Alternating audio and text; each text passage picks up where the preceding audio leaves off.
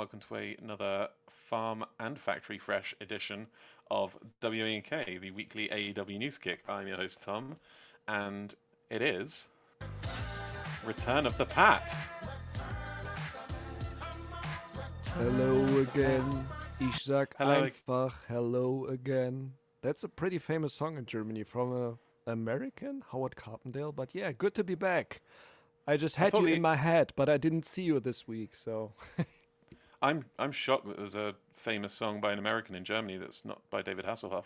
yeah, there are two. like they, I think they found out somewhere in the 80s uh, there is like a market for this stuff, so they they Fair enough. imported themselves without acknowledging us. And we are also joined by our resident sound engineer, who I usually give some sort of witty remark for, but I don't have one this week. So, you're right, you bastard. It's Jack. You don't get to give a witty remark this week for being so late. We were meant to record this an hour ago. Tom is behind, so his punishment this week he is the stand-in um, editor for this week's podcast as a punishment. I don't know how to do that. It's going to be fucking terrible, so it's on your neck. Well, you know, it'd Um, be funny. People will like it. Um, I'm not sure there's any breaking news stories this week. Is there? Is there any I've missed? Patrick? Go to Patrick because Jack is. He's not in my good books Uh, now. Yeah, kind. What was kind of breaking? So first, um, it was reported that Sammy Guevara was supposed to show up at Impact, but Oh. uh, he didn't like the storyline they put up for him. Uh, so he decided on himself to take a later plane to miss the show or be late or something, and then he wanted something to be changed. That's what they said. And then I watched Sammy's vlog, which I Yeah. usually don't do, but I just did it for the BTE championship. and yeah. then Oh, in the beginning they directly said that's bullshit what's uh, in the in the dirt sheet so i think that's the only newsworthy thing we so relationship's already week. kind of starting to sour. Then yeah both claiming different things. So Sammy's Sammy's vlog not kind of shed any light on the situation and who's telling the truth. yeah yeah yeah. Yeah. he said just like in there yeah no, not everything's out there is true. I, I don't know what what the beginning was like yeah i got heat. That's what he said and he was laying in the snow and was doing a snow angel uh, like with uh, with just with a t-shirt on and then his girlfriend was recording him and he said what are you doing sammy? I got heat.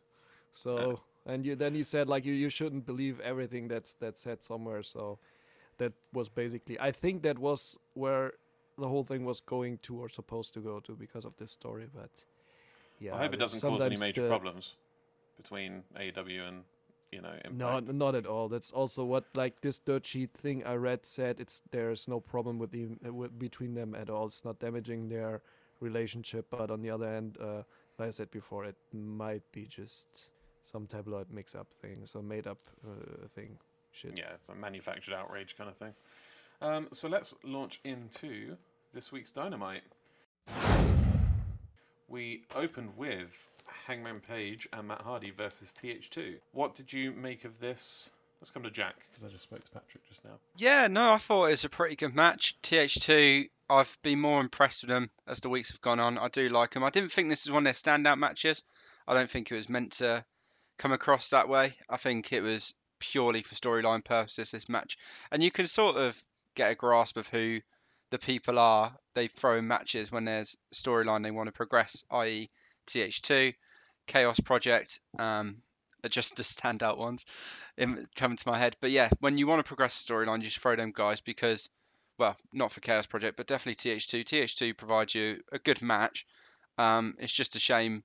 It's so weird because my outlook on them has changed throughout the, like the last year. Last year I hated them, cringe fest, didn't enjoy seeing them. Now I'm actually a bit of a TH2 fan, not a big one, but I, I enjoy watching them because they offer something a bit different. I don't think they're as cringe anymore. I think they've kind of sorted their act out. But in terms of the relationship with um, Matt Hardy and Hangman Page, look, the match was the match was good. It was not the match of the night for me, but it was a solid match.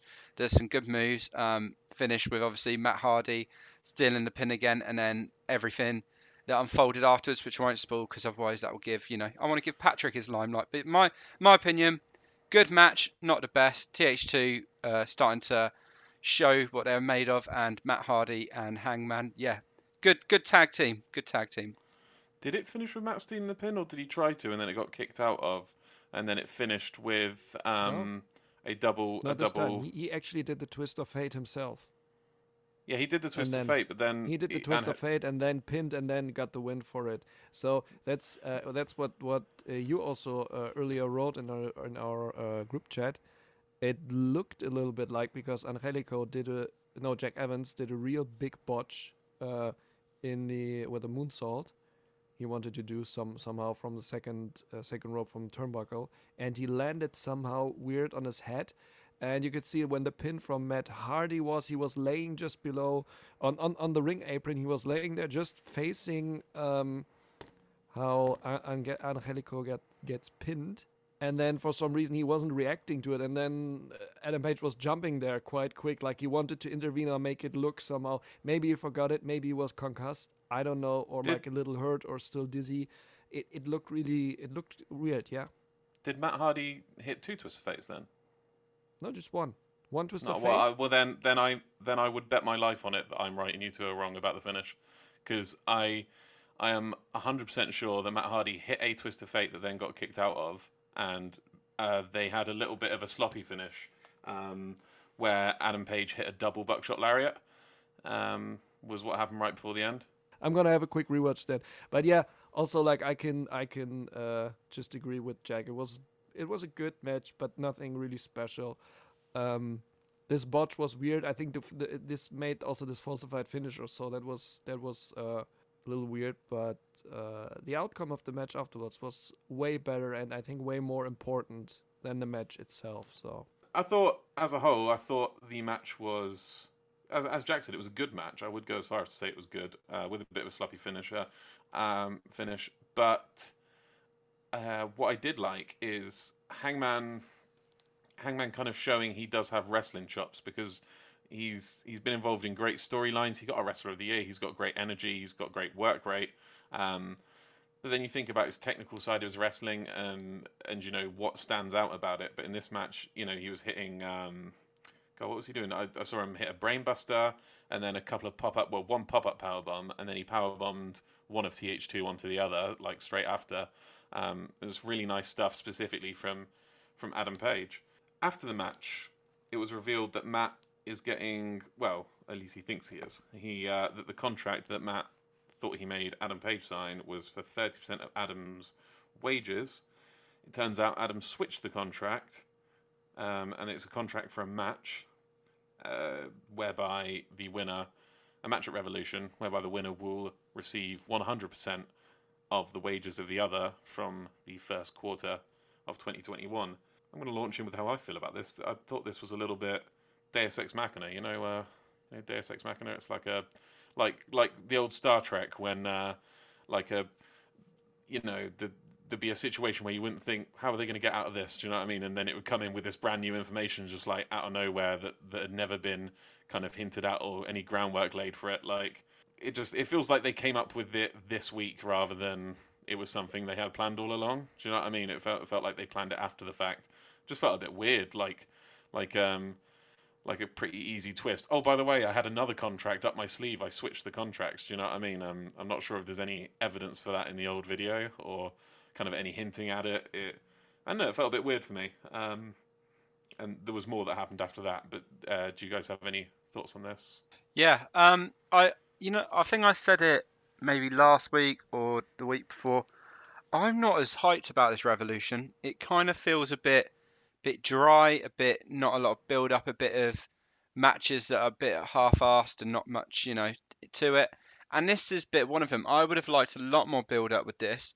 Um, I was surprised they threw it straight away. I thought Hangman, especially after switching the contracts, would have had a bit more fun with it and maybe led Matt Hardy on a lot more. Um, but yeah, but uh, as it progressed, the segment, um, when Matt Hardy realised what had happened, obviously, um, actually, rewind to when Matt Hardy realised Hangman obviously saying about switching the contracts and it, that Matt Hardy didn't read all the contract. The um, Jacksonville Jaguars mascot comes out, all celebrating, gives the contract, and that's who ends up being when Matt Hardy realizes Isiah Kassidy. Isiah Kassidy starts beating down um, Hangman, and then my favorite bit of the whole segment, Dark Order coming out to pr- uh, protect Hangman, which I liked Tom mentioned last week, so credit to Tom, saying the whole Dark Order is going to save him from Matt Hardy segment. Came a bit early for my liking, like I said. I'm a bit like- of a I'm a bit of a wrestling oracle as it goes. Um, but I would have liked more build up for this. If I'm honest, it kind of feels rushed, and as you said, it's something that they've just thrown together because their card needs filling.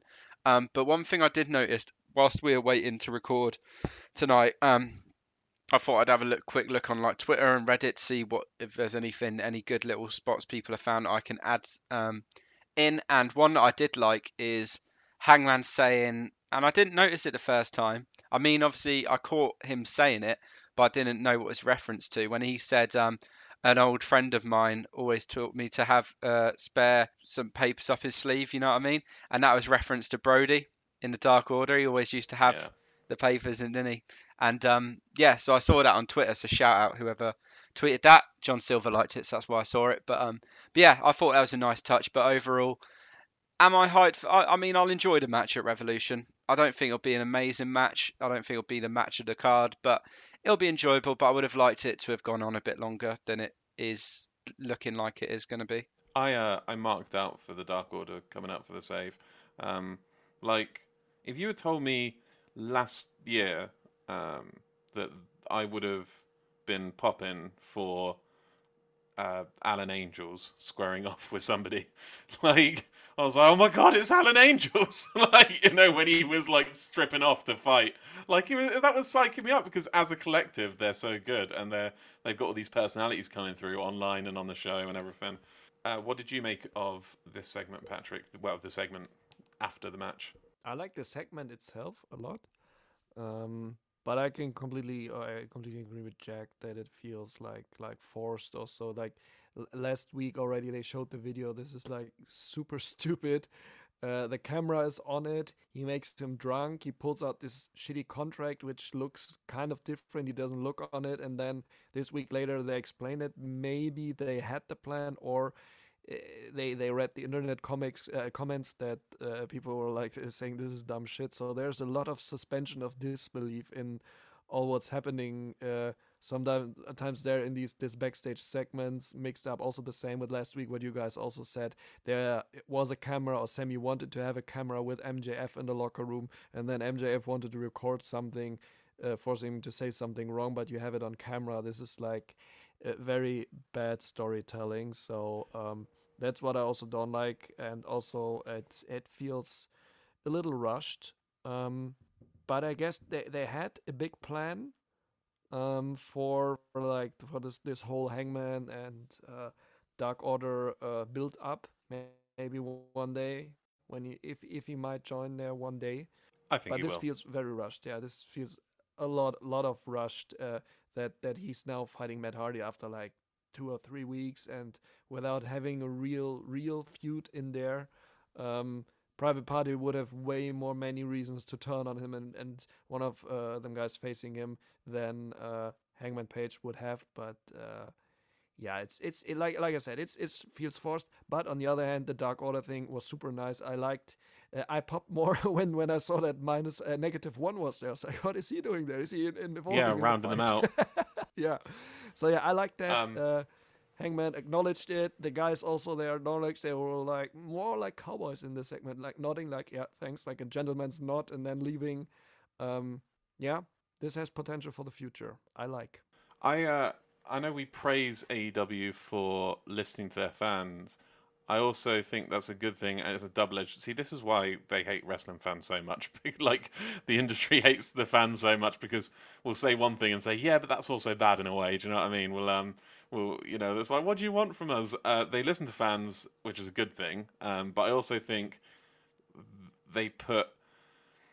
See, this is the thing. We we're pointing out stuff like the camera on uh, the Sammy and MJF segment, and I think they respond to that later in the show, which we'll get to, um, and also the the situation with this contract signing with Adam Page, and I do think they kind of take drastic um, divergence in story because of what the fans think, which isn't always the best thing. Do you know what I mean? It's like yeah, taken to uh, you know we weren't criticizing it that hardly. Do you know that harshly? Do you know what I mean? Um, so like listen, I'd compare it to you know the the last Star Wars film, Rise of Skywalker, right? The one before that did not go down well with fans, right? Uh, what's it called? Last Jedi. Last Yeah, Jedi, Last right? Jedi.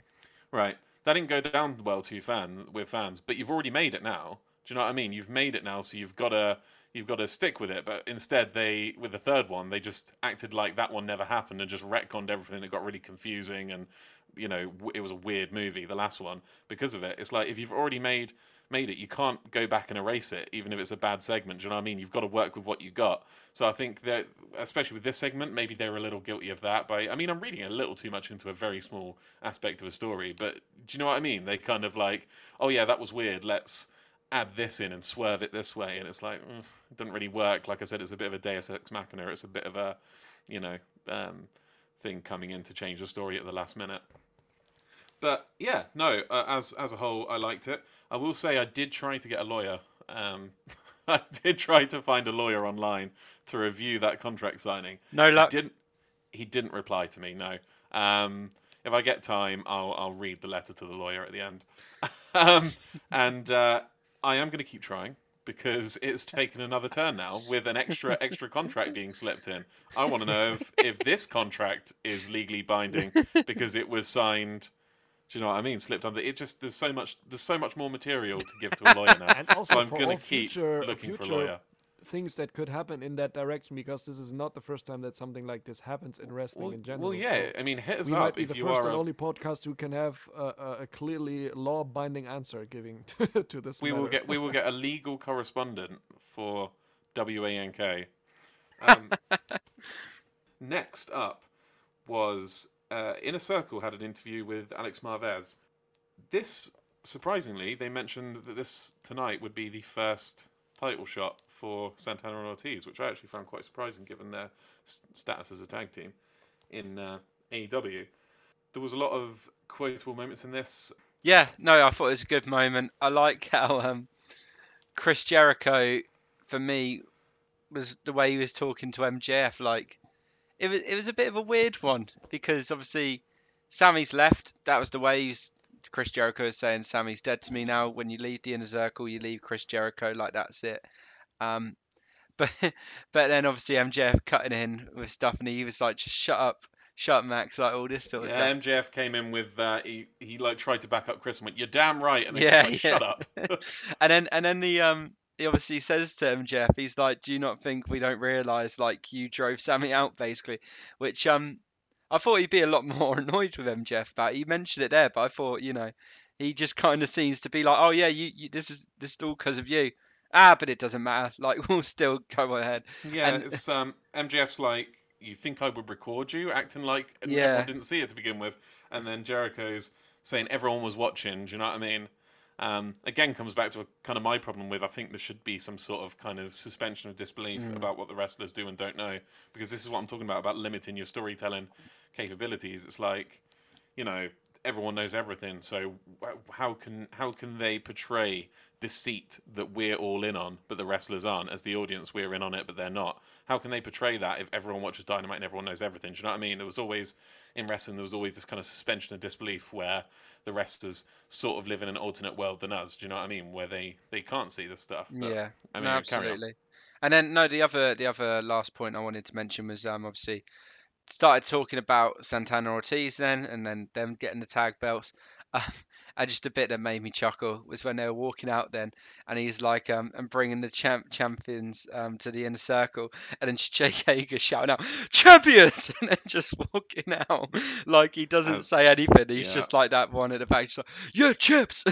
Let's go. Um, but that, that's all. It was an it was a good segment. I enjoyed it. I think, as we say, further storyline. Like they're not oblivious to what MJF's doing, but it seems like they don't care, which is weird. Yeah, it's like you say that it's weird that they don't care what MJF's doing, but that's that's that's the boxing themselves in storyline that they have to deal with by having everyone so self-aware. Do you know what I mean? Um, I ended my notes on this because Chris Jericho um, said to never mention Sammy again. So I wrote Sammy ist verboten, and that leads us into Patrick's opinion on this segment and the direction of the storyline. well transited here. yeah. So um this this storyline is is fine for me. Like I, I don't need to need to add so much. Jack said already a lot of uh very right things about it, so I don't need to add so much. But what I want to criticize now is um, they had this huge fight like two, three, no, three, four weeks ago, was it? Who's the number one tag team in the inner circle? And now this week it's Santana and Ortiz. They are not even ranked number one and they're getting the title shot and they're all like, yeah, we're all in. We want you to be the champs. And I'm like, did you know what you were fighting about a few weeks ago? Like, uh, did you forget about it? And now you're talking about Sammy and just erasing this comes again suspension of disbelief and like you said also tom maybe they're living in another world or when you're uh, the viewer you're thinking are they living in another world or yeah that's that's what i did not like so much about it but it was already also discussed last week that they are getting this title match out of nowhere so um yeah but the whole segment in general was good and also chris jericho being like this this dad intervening there like uh, shut up and uh, sammy it's your fault you're dead to me like this it feels more like a family feud than God, you had a harsh than father. they don't fuck around in Germany. That brings us into Serena Deeb versus Riho. Um, good match from my perspective. You always knew I'd rate this a good match. What did you make of it, Patrick? Let's have your your takes. Yeah thanks i i loved it like a lot. They, they also they had the time like around 15 minutes time uh, to show that. Um i really loved um the move set they were able to show this um selling first the selling from uh from serena serene deep uh, from um with a with a knee injury. That was fine but in the end she forgot about it. She even did some power bombs and so like yeah I was like hmm, okay you forgot uh, forgot about something i guess when you had pain before Well, she went to grab it Um, straight after the f- the finish at the very end of the match. After the match, Ah, she went right okay, back to grabbing her knee. Yeah, but she didn't do for five minute consecutive minutes or so while she was doing moves and stuff and like running. And so this was like, yeah, okay, just sell it or just leave it. like she's not doing as as good as Matt Jackson does, like for consecutive three years. um, yeah, but but the moves, like I said, the moves were really good. Like really, also some hard hitting stuff. Um, still, like I looked, I had to look it up. Riho weighs like forty five kilograms, um, and she's still is hard hitting with some moves where you're like, okay, even when she's just forty five kilograms, I don't want to take that from her. You know, that's Can you translate really that to freedom units for our American listeners? Yeah. I think it was ninety six pounds. That's what they said on Yeah, commentary, and then I had to.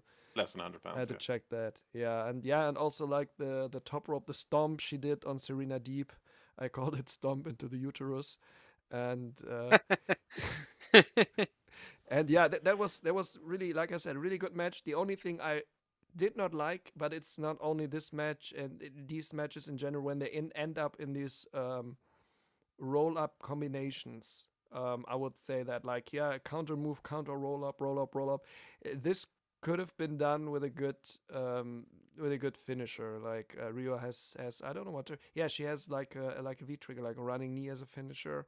Would have been nice. But also on the other hand they protected uh, the NWA Women's Champ now with it that she doesn't get like a like a clean pin uh, loss. Uh, to be honest I expected that uh, Serena Deeb is getting the win and um, meeting in the next uh, round uh, Thunder Rosa to set up the feud maybe a little bit uh, for a rematch uh, or future match for the NWA Women's Title.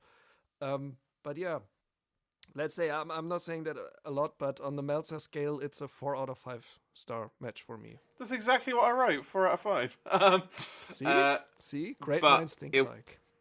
at four out of five, it was still my match of the night. You know, um, I thought I thought the quality of wrestling. Oh, look at that face. Well, we'll talk about yours later. Quality um, wrestling, yeah, yeah, yeah. I, I thought the quality of I thought I thought the quality of wrestling this week was a, not bad. I thought it was a little bit lower than it has been previous weeks. Um, at the top end, do you know what I mean? It was also it was also less at the bottom end. There weren't any bad matches. Well, were there? Let me have a look. I don't think there was any bad matches this week, save for one that I don't really quali- think qualifies as a match. We'll talk about that in a minute. I actually I refuse, one, refuse right, to rate it. yeah. Um, yeah, no, uh, I, I, I thought it was, I thought it was fantastic. I thought I'd come to what you said about um, the they had the ability for a lot of moves here, and I, I completely just want to focus on what you're saying. There is that you know there's such an interesting clash of style, clash of styles. You've got uh, you know this, like you say, this very light, flexible girl in Riho, and you've got an incredibly gifted technical wrestler in Serena Deeb, uh, and just the stuff they were able to pull off, the stuff uh, Riho was doing with their bridges, with um, like the submission and the pin escape, uh, and and there was a there was a thing there was a third she like I said she was doing she was doing moves with bridges and like uh, fisherman suplex and stuff like that all night, but one of the things I really liked was when I think um, Serena Deeb had her down and she was trying to pin her from like a standing position, and she brings one elbow up, and then she brings the other elbow up, and then she put, uh, kicks out of the pin with her head and props herself up on her head to take her shoulders off the mat. Just great stuff like that. Um, it started out super technical. All Serena Deeb matches seem to start out start out super technical and use a lot of you know technical moves, mat wrestling and stuff like that. Um, yeah, uh, it was great to see Serena Deeb kick out of the double foot stump. I think there was there was some great reversals uh, and some great move escapes, uh, some really innovative stuff. I think stuff I hadn't really seen. Yeah, uh, I actually I actually have to disagree about the finish with the pins. Um, I thought specifically in this match, these these pins, these pin reversals were really good. They weren't just um, run of the mill stuff. It wasn't just schoolboy into, do you know what I mean? And and or reverse like a Northern Light, not Northern Lights, um, like a sunset flip pin into a you know back and forth or something like that. It wasn't basic stuff. It was really kind of interesting stuff that they did. My only complaint is they always end it on the third pin, like one reversed, two reversed, third pin is successful. Like uh, it has to go a little bit longer for me sometimes because as soon as Riho got into the third pin, I was like, well, that's over. Do you know what I mean? So that is my only point. I will side with you about not liking the pin finishes. I I don't mind the pin finishes, especially when they're as good as they were in this match. It's simply the fact that they need to kind of do away with the rule of three because it's very predictable. Um, Jack, thoughts on this match? To be fair, guys, I think you covered it quite well. I love this match. I, I will not give my match of the night yet. I will leave the suspense to the end. Um, I loved see, it also. Just, but just yeah, no, I thought it was insane. I mean, you know and it just it just adds another layer to the AEW Women's Division uh, as a whole. Each each week, we don't need to repeat ourselves, but it, it gets better and better, and or maybe not necessarily better and better, but the standard is consistent. There's um as you said, Tom. I remember last week you saying that the worst match so far happened to be the champ against Abaddon, and that just goes to show how big steps they're taking, big strides to make it a competitive division, an exciting division, and some great matches. And this was just great one of them. Yeah, and I'm sure we'll um I'm sure we'll talk about the Japanese side of bracket later but this was obviously the second one so far. Really impressed with the first one, Thunder Rosa and um, Leyla Hirsch. We loved that last week, and this is just another one which this could have gone either way. And I was this is one of the matches I don't necessarily get gripped with matches I know are going to happen. Like I watch it, I enjoy it, but you know the result. This one genuinely could have gone either way. Each time there was a near fall, I was like, oh, like I was genuinely gripped, and I I didn't want one over the other. If if I probably had to pick, I probably wanted Serena Deeb purely for the what Thunder Rosa said last week, where you would have had then the Serena Deeb rematch, you would have had the Britt Baker rematch, and then you would have had a tight like the, the obviously the final before getting the um, title shot. But I'm not mad about Riho coming back. The only criticism I've probably got is that I feel like they felt like they had to put Riho through because it's been so long since she's been here. I feel Yeah. like they wanted to do her justice. Like, oh, welcome back oh, but you're going to lose your first match back. I feel like they had to. this is the thing. I, I knew Riho was going to win because of this, and I know that kind of conflicts with what I said maybe like last week or the week before when I was talking about well maybe uh, Thunder Rosa will face Serena Deeb in the tournament and face everyone she called out along her way to the final. Uh, that's because. All honesty, I forgot that uh, Serena Deeb was facing Riho in the last round when I said that. As soon as uh, this match came up, I was like, "Oh, Riho's winning this" because they're not going to invite her back No. from Japan and have her finally come, you know, through the restrictions and, and just to hand her a loss. So Literally. um, And- all, all and- that all that way for a tournament, and then she loses in the first round. You know what I mean? They're not going to do that. But I don't think, like, if anything, it's dampened Serena Deeb because she'll probably eventually have another title match. Like, she's that standard. She's already got a title belt. Um, she's experienced enough to like still be at the top level. She doesn't need a necessarily another push because she'll always be at that top level. So I don't think it's dampened her.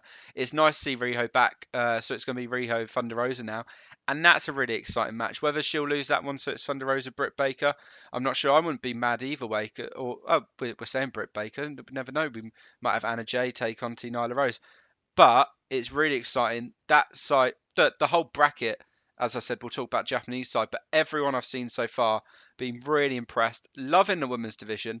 Um, some, some, It's exciting, isn't it? yeah, it is exciting, and um, yeah, just long may it continue The match. Great match for me. Enjoyed it from start to finish. The whole the time flew, and I think you guys would probably agree. Um, and yeah, really good for me.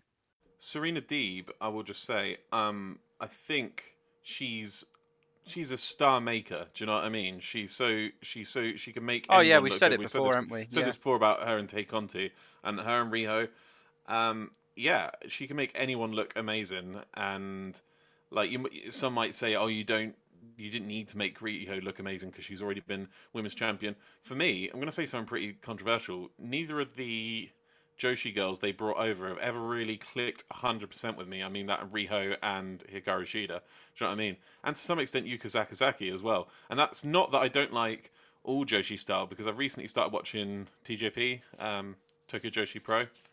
And there are wrestlers I really, really like. Um, Mayu Utami, um, who's kind of like competing for the ace of TJP along with um, Yuka Sakazaki. And you know, there's a there's a whole host of Maki Ito. Uh, we'll talk more about her later. Obsessed, obsessed, simping. Um, so there are there are wrestlers I just I love uh, from you know the Joshi style of, but uh, the girls they brought over they've never really clicked that much for me. But she did in this match, and I think a big a big part of that has to go to Serena Deeb. Um, and I think she's okay with that. And I think even if she never gets to the stage where people are calling her an absolute like where everyone's recognizing her greatness, maybe how they they are with girls in WWE like Becky Lynch or someone, or or, or when we have like an all time great women's champion in AEW, um, maybe they're not recognizing her the same way. But I think people in the industry really recognize it from what I've seen when I've seen people talking about her, and um, you know, proper real smarky fans like us will always appreciate her. Next, from from a from a very high high to a quite low low, in my opinion. No, to be honest, I'm being overly harsh. It wasn't such a low low. There was there was kind of a positive. Uh, Shaq and Jade Cargill segment uh, where they showed a very stylishly shot video. It was about, like I said, it was it was stylish. There was some nice music. Jade Cargill looked legit in it. Uh, but I just couldn't take it seriously every time it cut to Shaq and his face. He was pulling weird faces uh, for me, and he didn't show much training other than playing basketball, which seems to have no relevancy on a wrestling match. But um, what to say about this, uh, Patrick? How a little help? Also, uh, not not not really anything. Like this was just a high class, super styled video, and there was no really wrestling involved or anything. So it's yeah, it's just like this promo shot they have to do. Like when is it next week? No, in two weeks. It's their match on Dynamite. They just have to do it for the TNT publicity. I think. I guess somehow. Uh, I like to did go one what step did this back, add? rather one. Huh? What did this add? Would you say like you've got to look at every segment and say what did this add to the show? What did this segment like? If it was a workout segment, like a proper showed them like in a proper gym and like proper lifting and, and stuff like that, I'd kind of I'd kind of get it. Do you know what I mean? I'd say, oh look, Shaq's training for his match and. You know, but sitting on the bleachers while Jade Cargill shoots a three pointer, like, what? What's the point of that? Like, how does this add to the feud? It, does it at all? I'm trying. I'm li- I'm literally looking at this and I'm trying to find the good in it. And I can't see it. Yeah. Other than it was quite stylish. Yeah, th- th- that's that's the thing I wanted to say is that we have these segments which take like a few minutes from it from TV time, and then just rolling back a bit when they announced that the last two matches of the American uh, bracket of the uh, women's elimination tournament are just shown on YouTube instead of on Dynamite. I'm like, come on, do we need the segments? Do we need the next match that's also coming? Just give the ladies the, the screen time they, they deserve because uh, you have a way better wrestling related product than uh, this shit with uh, uh, uh, Shaq and uh, Jade Cargill uh, fooling around in a basketball court, nothing to do with wrestling. And then also this, uh, I don't know, old Canadian uh, idiot rolling through the ring later afterwards, like stealing also time from the ladies where they can really show talent and do what they want We'll to do, to that in show wrestling. So, sorry. Well, we'll get to we'll get to that in a sec. Should we yeah, just sorry. Jack? It's just like I'm getting angry now. You can feel Well, it. I it's- ca- I, get angry. Sorry. It's coming right up, so hold on to that anger, Jack. Do you even want to mention anything about this? Yeah, I mean everything I wanted to mention you touched on. Um, first point, it wasn't a training video. It was two people playing basketball. I A couple of refuse people to. hanging out with, with no I refuse. no relevancy to the actual feud that they're involved in. Exactly, I refuse to agree with Tony. Tony Schiavone was like, and this is um, Jade Car- Cargill and Shaq's training video. I'm like, it's not training. It's just two people. You see that down the park. Two people just playing basketball. It's the same thing, just professionally shot. And the To, second to one, be, they- to oh. be honest, I Jade Cargill, she does a lot of these videos, and she does look legit in every one. And I do look at her and think, oh, Jade Cargill's an absolute unit. But like, how many videos of Jade Cargill walking in slow motion are they going to show to make Yeah. to try and you know? If you've seen one Jade Cargill walking in slow motion looking like a hench badass video, you've seen every Cargill Exactly. walking in slow motion looking like a hench badass video. Like, if you don't if you don't think she's a badass by her from her appearance by now, showing it again isn't going to help. Do you know Absolutely. I mean? Yeah. And um, one point that obviously Patrick said, which just ignited a fire in me when I thought about it, is the fact that that could have been on YouTube. There's no.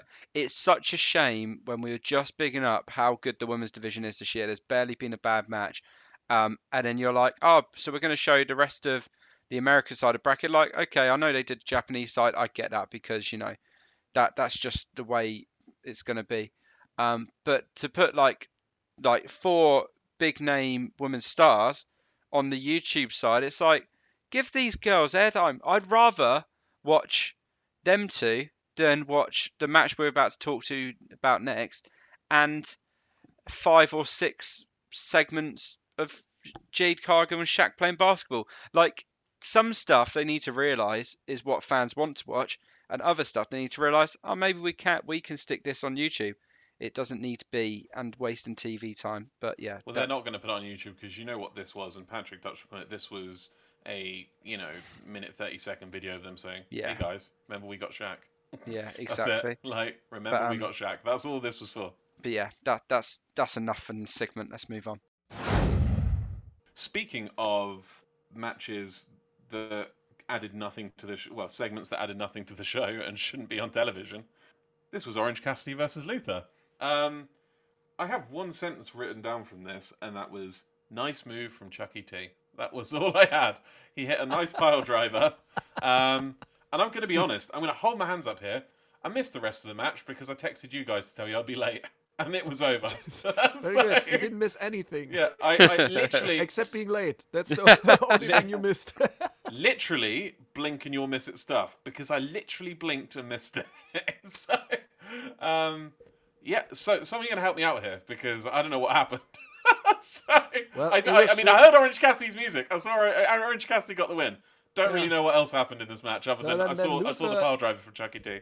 Luther attacked him quite quick. I also don't know anymore what what what direct move it was, but then they rum, uh, uh, a little bit, and then it got to the outside, and then Orange Cassidy um, uh, dro- drove did a pile driver out of the ring, like from the apron down there with him. Was it from the apron or on the outside? Whatever. On on the outside of the ring.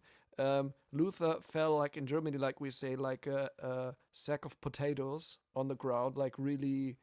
I Can I just say something I love about Patrick? Because every single week, without fail, Patrick will say, as we say in German, and then say a phrase that we also say in England. he does this every week. And I love it. Never changed. he fell like a sack of potatoes, and that's just like uh, no no athleticism at all. There was nothing you could add to the match except the good move you saw from Chucky T, almost killing Serpentico with the, what was it with the pile driver, yeah. Um, It was it was like a modified pod drive. I think it might have been his finisher because it had a special name. Yeah, but right. I it's been that long since I should know it because I've seen Chucky T stuff before outside of AEW, but I've, I've forgotten it. So yeah, yeah, it's yeah this this nice modified pile driver finisher version, whatever. What a great move, I have to say. I was like, wow, did he kill him just? That was the only good outcome to see a nice finisher now. And then he did the orange punch against him and he fell like a second time like a sack of potatoes to the ground and just Orange Cassidy had to lay on the sack of potatoes, just make sure no potatoes are rolling out and then it was gone and they had to roll him out of the ring because he's a sack of potatoes. I don't want to add anything more to this match. I mean, if he's a sack of potatoes, then he's in danger from being yeeted at someone by Lance Archer, surely, based on last week. Or someone takes it and hits the other one with it in, a, Yeah, uh, in the main event from last was. week. Don't want to be a sack of potatoes around AEW. You you won't last long. Jack, um, you don't want to talk about this match, do you? What match? Exactly. Moving on. Uh, there was a promo from Team. Ta- it's like it's like they put all the stuff that Jack hates like in a row. it, it makes it it makes it easy when I edit. Just put all the shit together. Team Taz came out and cut a promo. It was only Taz Hook and Brian Cage. The rest of Team Taz have been caught up by snow in Texas. Um, hope everyone in Texas is keeping well. Not sure they'll be able to listen to this podcast. The stars because at night don't- are big and bright, deep in the heart of Texas. I hope that synced as well as it did on uh, on on our video there. Um, yeah, that was bizarre.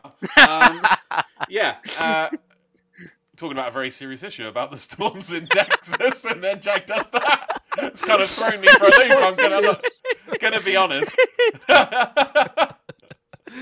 It's like it's like we're talking about World War Two, and then Jack just starts singing Edelweiss. You know?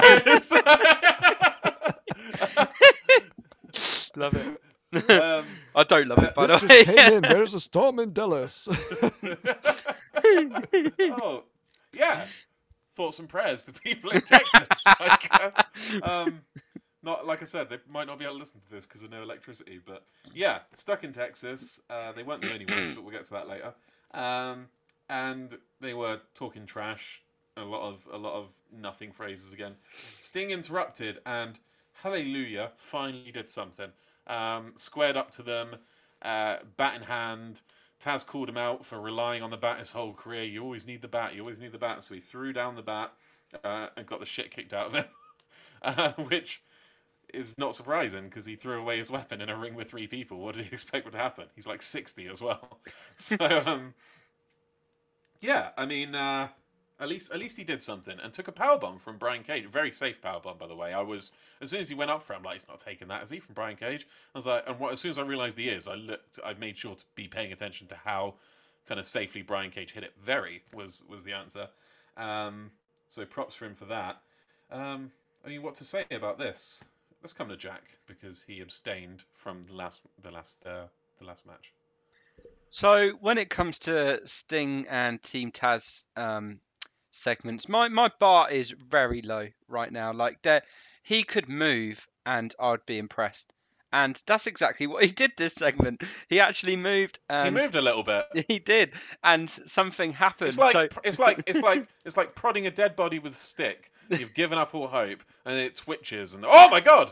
Like you know, even if it's just like some rigor mortis stuff going on, you think he's alive for a second, it blows your fucking mind. That's what this was for me. Like maybe I over over enjoyed it too much just because I saw something happen. Do you know what I mean? But, uh, but do you reckon it's just a long-term plan of AEW where like, what if we do weeks of nothing with Sting, and then all of a sudden we do something, and then everyone's a fan because we've done something? It's like it's the master Fucking plan big brain along. move, 4D chess. um, but no, for me the segment, I mean, it like I said, the bar's very low right now. So this was a five out of five segment for me because just because something happened. Um, Six that's how low.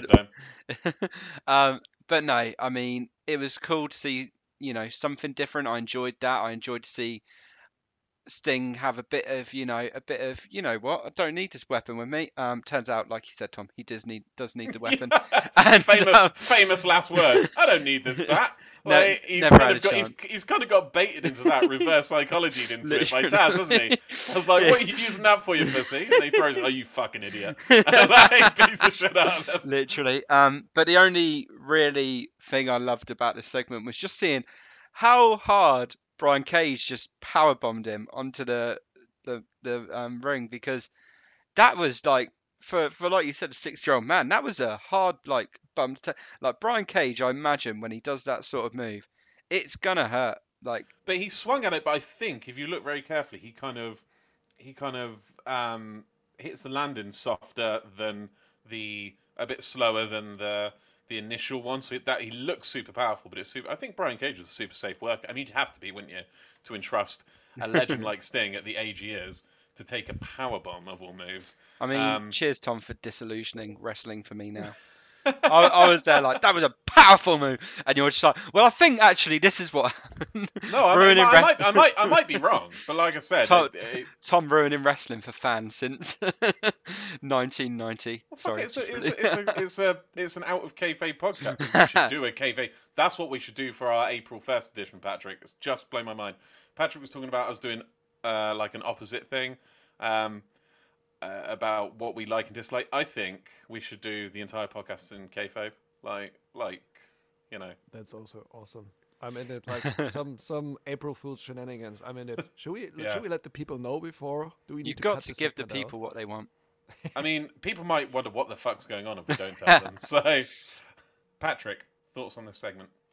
Yeah, that's. Uh, I just I just looked at it. So uh, the Jade Cargill Shaq shenanigans plus the match with the orange juice and sack of potatoes plus this rewind of the feud so far where nothing happened. Like everyone knows what happened because nothing happened every week.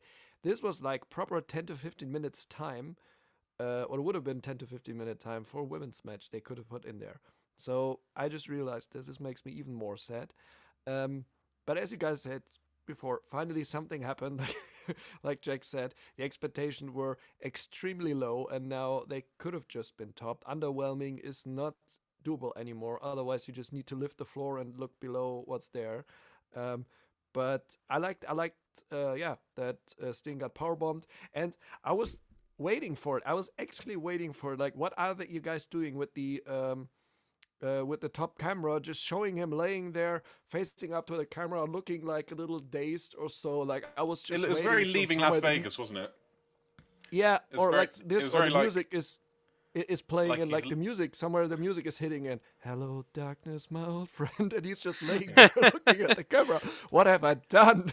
It was like a yeah, I- movie, like where he'd just woken up from like a drug binge or something like that, like reflecting Yeah. on his life with the the camera from the top, like it just was laying there in bed, dirty needle next to him or something, you know. or like or like Kevin Spacey in American Beauty, just looking upwards, like the lady laying there in in all the the roses bedded. It's like yeah. so who you, you play- can do a lot with American that. Beauty in this I think that's yeah. I think we can do a lot with that. That's just a hint for us guys for the memes this week. Next up, we had a promo from Eddie Kingston. First of two very kind of purposeful promos, I felt, from Eddie Kingston. One from Eddie Kingston, one from Mox later in the night, which we'll talk about. Uh, we've got Eddie, and behind him, Butcher and the Blade. He's got Ali to his side, um, and he lists his beefs. Uh, I think he makes a lot of gets a lot of points across, a lot of storylines in this uh, this segment. Do you have any kind of standout thoughts about this, Jack? Just his bandana triggered me. It was um yeah, why, just why, why was that? I mean his knots seemed too big and it was like really triggering me with just the way it looked. So that was my output from that. No, it's an alright pro. I mean, if if anyone is an authority on ghetto styles, it's a ginger white kid from the Isle of Wight. yeah.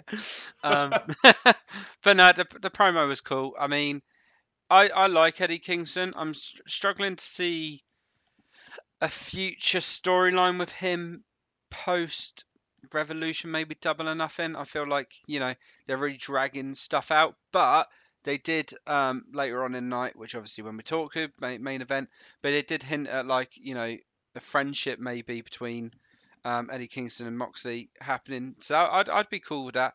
Um, but I just I don't know with Eddie Kingston. Like it's just regurgitating like storylines in my opinion, which I'm fine with because the beefs are quite big. But like I don't know, it was not it was good promo. Eddie Kingston does a good promo. Um, gets you hyped for the match, the main event. Um, which you know it was it was a good main event.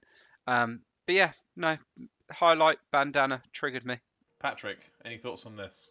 I also got triggered like Jack. I, I got more triggered by by this segment, but this time for me from uh, the Blade standing in the back, looking like Leon the professional, but just in a short version. Um, yeah, that was that was there was that was that was like he looks like Leon the pro.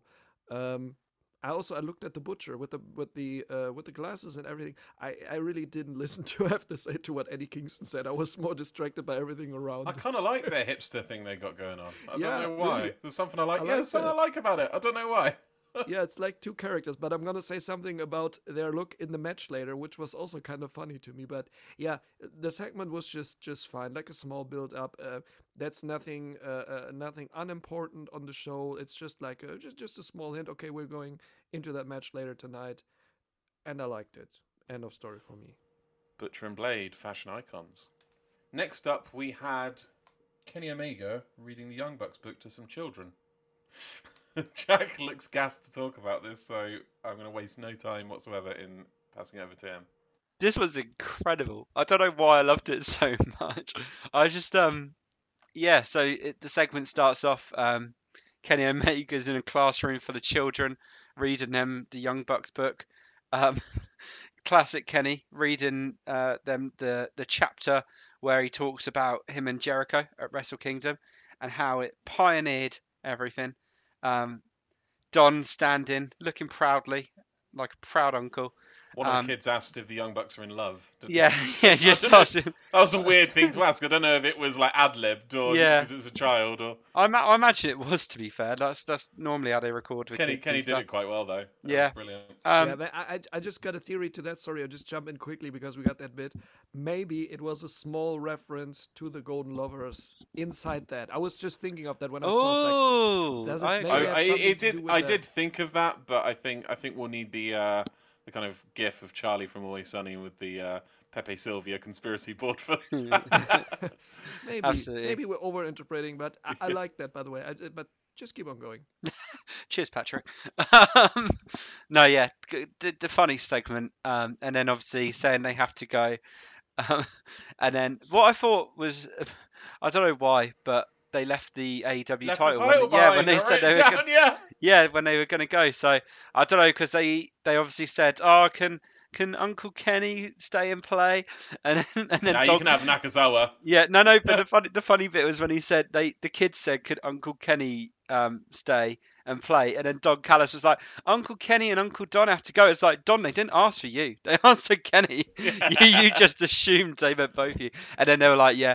Um, They um, already call him Uncle Creepy on the commentary theme. and then yeah, Uncle Uncle Nakazawa can stay and play, and they, and then they started beating him up, and Don Callis like, God, they really don't like Nakazawa. let's go, let's go. And that I think summarised the segment. So that's me. So in, I enjoyed the segment. It was funny, and yeah, that's that's all. That's all, folks. Patrick, uh, any nitpicking to do No, no, no real nitpicking. other no, than can leaving just- the title behind? yeah, yeah, that, that that seems to be a thing. Leaving the title behind, like him leaving the title behind, uh, uh, Darby leaving the title behind on a backstage segment. Maybe that's just maybe sometimes I think they're playing with the fans or so, or the ones who are really picky on on details. I, w- I Um, would love it if there was like you know like a year down the line there was a there was like a video package of a wrestler that's collected all of those titles and like exposes the company for making kind of uh re, you know remaking the titles for and he's got just this collection of them he's like i am the title collector you know some sort of mysterious character showing like a flashback of all the titles being left behind like a big twist segment or something Right, right. it's not gonna happen but i fucking love it Maybe it's the guy who stole the, uh, stole the belt from Chris Jericho. I don't know. Yeah, They can work that in. They can work that. It was me all along. it was me all along somewhere from cell block D8 from the from the prison. no, but uh, I like that segment also because it was a little surprising. I did not expect something like this at all. I loved it. Um, had a little bit for me like the kindergarten cop with uh, with Arnold Schwarzenegger. Like when you see like a big muscular guy like Kenny is, or not as big as as uh, Arnold back then, but still having him uh, sitting there and uh, yeah what they were talking about like the kids i like that the kids were interacting the, the kids were playing along really good i like that also um, and they got a good crowd for that. Um, and uh, yeah what also in the end like can uncle kenny stay to play? And kenny looked at don callis like can i stay? I want to. He looked down like i want Aw. to play. Yeah he, he was I- like yeah he wanted to. So and this also in the later segment where um, where you can also see that Don Callis decides for Kenny. There was just a small thing that he decided for him. No, he cannot play, and uh, then they just sent like Naka, Nakazawa in there to take the shots. And there was one thing I was I was waiting for. It would have been so good if the kids when they were jumping on him and throwing stuff at him, that one took out his his underpants and just drag it out from him, and then they had like this creepy. Uh, uh, uh, male thong in the hands or so, but this would have been, I think, a little too far with kids involved. but, to be fair, I was waiting for where you were going with that, Patrick. Maybe a little too far. No, it If I would have been to- way if I farther. to Would have been if if some to kid would nitpick, put I'd out like, to what, say what, what that is not this liquid here Michael and Nakazawa's spilling it tongue on out. And so, what are you doing with that? Uh, no, just they, they, they, they got really good with with the whole segment. I like that a lot. And there seems to be a PR manager for Kenny coming in there, maybe. And Alex Marvez was there for some reason. He also he didn't say Alex anything really, everywhere. but he was just there and then then he's leaving. I like that now. Like they, they're putting him out there just like for fun because yeah, I don't know. He's he's a he's a good uh, guy for these for these uh, segments. So I all in all I like that a lot and uh, uh, like I said, these small details brought the storytelling a little further. Just not as much storytelling as if the children had stripped Michael Nakazawa. No, this would have been more storytelling, but this is That another would've story. That would have been the nuance that this segment needed. Um, I, I, one thing I'm not sure if anyone noticed was Don Callis in the background talking to uh, like the daycare owner or something. He said, "This is the this is the demographic we're really targeting." He was like, "This is the this is the seven to nine. This is like the five to nine demographic we've been targeting," um, which was brilliant. Um, yeah, uh, one thing I will point out was, um, I mean, I think a lot of people noticed this was JR accidentally said the WWE champion Kenny Omega leading into this segment, and uh, after the segment, like overcorrected by saying. The, you know, great stuff from the AEW champion there. like, like someone had told him, dude, you fucked up during the uh, during the thing. He's like, okay, no, I got this. I'm gonna really stress that it's the AEW champion. but uh, yeah, no, um, good stuff. Not not so much good stuff from JR, but I mean we've come to expect it. Next, we had Santana Ortiz versus the Young Bucks. Uh, they came out to the Inner Circle music, Santana Ortiz, which I was a little bit disappointed by because I was hoping for some Proud and Pow- but they're not called Proud and Powerful, are they anymore? So does that mean the uh, the music's gone as well? I guess. No, I- I- they came out last last time. Um, With- with especially it, what yeah. was the in the in the uh, tag team battle royal? They came out. yeah, they the did Proud come out to Proud and Powerful Powerful. music. Yeah, so Yeah. so there's no reason they couldn't. I just I guess because they were all coming out as a unit, they used that, but I missed it. Um, yeah, kind of really fast start to this match. What did fast match overall? Really, what did you make of it, guys? Yeah, I love this match. Um, again, still triggers me that they got this um, match based on losing a battle royal and losing it in a circle tag team tournament. But you know, tag team tournament, tag team match. Um, but no, overall, really good match for me. Uh, some really good spots. I actually convinced myself in it that Santana Ortiz were going to win because I, think I think they were just looking really good, and I was like, actually, what if it was an inner circle versus inner circle match for the tag champs at Revolution? And then what if the Bucks and Good Brothers do get their match at Revolution? And I had all these theories going through my head. Unfortunately, none of them paid out, and um, yeah, we're still getting the Young Bucks Chris Jericho MJF match at Revolution, which I'm fine with. At the moment, it's one of the matches I'm most hyped for in Revolution, so fair play. Um, and I'll enjoy it because there's plenty of time to get Santana Ortiz and Chris Jericho MJF match, and there's plenty of time to get Bucks Good Brothers. We talk about Russian, that would have been Russian to be fair. Yeah, Um, you, you, you got all this time for it to play out, like as you said. Exactly. Like we're not going anywhere, are we? So you might as well just, you know, do the matches that make sense for the moment and just, you know, if you've got a good storyline, why cut it short, play it out. People are loving it.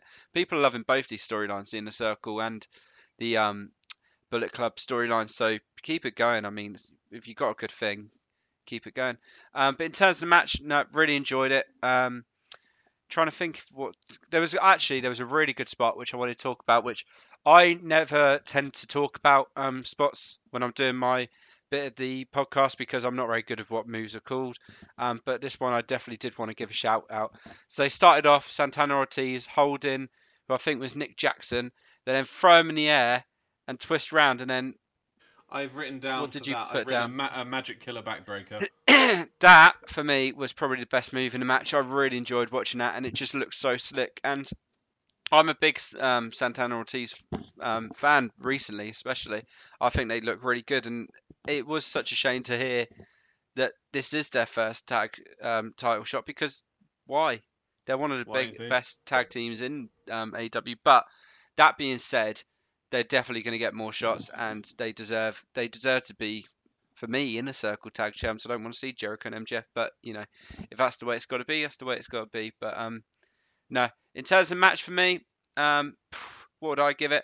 I'd probably give it a four out of five. I don't know whether that's matched with you, Tom, on your sheet. Um, I was a little bit lower, but not too much lower, but three point seven five. I think I think my point of contention in it was, uh, okay. So the by the way, I just want to agree that ma- what I put as a Magic Killer backbreaker was fantastic because at the start it was a Magic Killer setup and it turned into a backbreaker. So I guess that's what you'd call it. Um, but uh, yeah, based on the amount of spots I've written down and very little else, uh, there was a there was a twisting stunner from Matt Jackson. Um, there was a oh a avalanche falcon arrow, um, which I think was from Santana on one of the bucks from the top rope. Um, assisted rolling cutter, where one of Santana Ortiz kind of threw the other into uh, a like a rolling thunder into a cutter.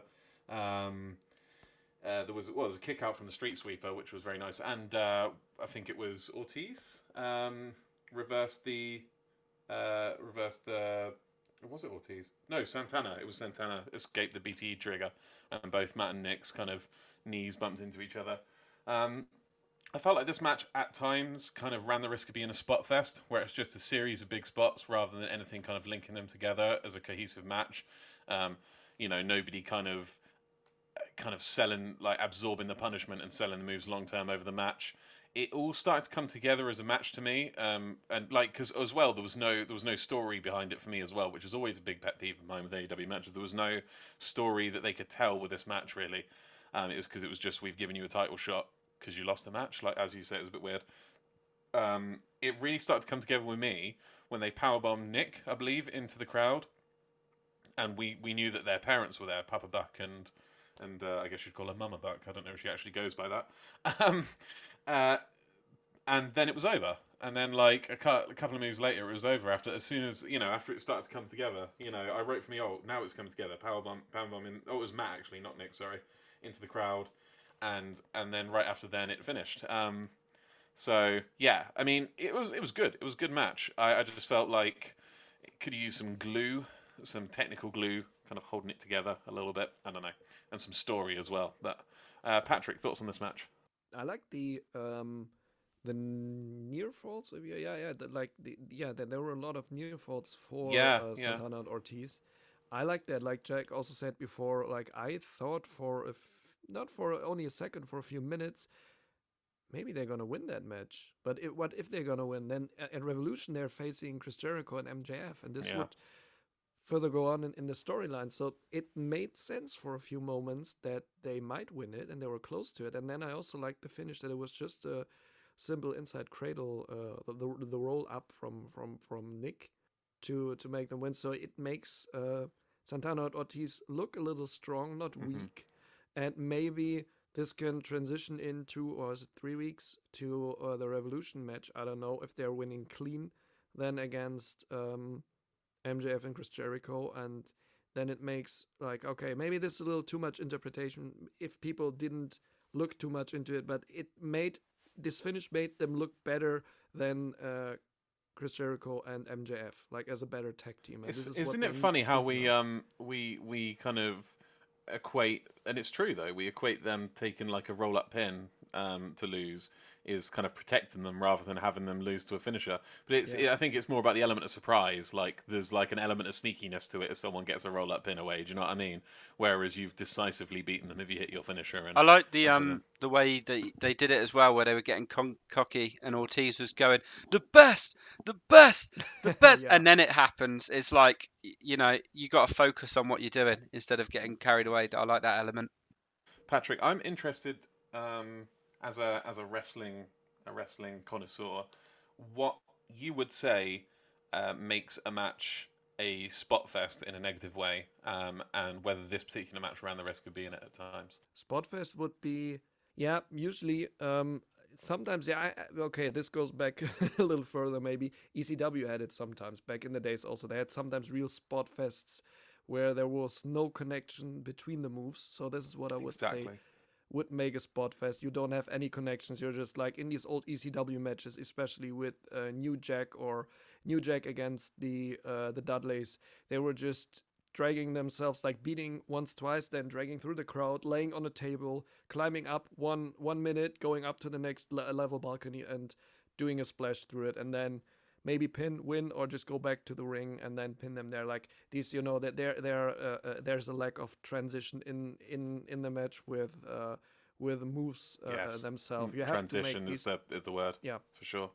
yeah that that everything fits together that everything look, looks more like a mass uh, like a mass not not not like like uh, negative like everything put together instead of uh, just single bits just somehow connected whatever this yeah this is what i like. And this is then when you're saying like thinking about a spot fest maybe this is what jr is thinking about it when he's thinking oh i have these negative connotations to the spots they're showing in the matches. Yeah, but in the end they're just showing the spots or like a lot of spots or whatever then but just for the excitement to get you more involved you're like wow wow yeah, but um, if they can mix technical stuff in it which for example Yeah. kenny can do very very good that's why Uh, the elite you are so good together. I think. yeah and Because I mean, the Bucks, tell a the good story. Bucks, the Buck. I mean, Jim Cornette especially, and and and, and people of his ilk, um, who are critics of the elite, they always call the Bucks spot monkeys. Um, they never call Kenny a spot monkey. Do you know what I mean? So even if uh, I love the Young Bucks and I think they can tell amazing stories when there's a story there to tell, do you know what I mean? In their matches, um, it's Kenny who re- you know, the, it's the combination of them that makes the elite such a good trio. With um, you know, Ken, Matt and Nick doing their amazing, amazing stuff, like, and you know, their innovative uh, tag tagging, and then Kenny's got, you know, he's got the technical chops there.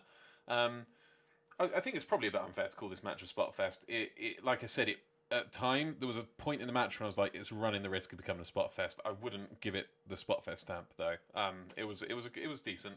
Um, like I said, there's only so much they can do when there's not a story, not really a story there to tell. Do you know what I mean?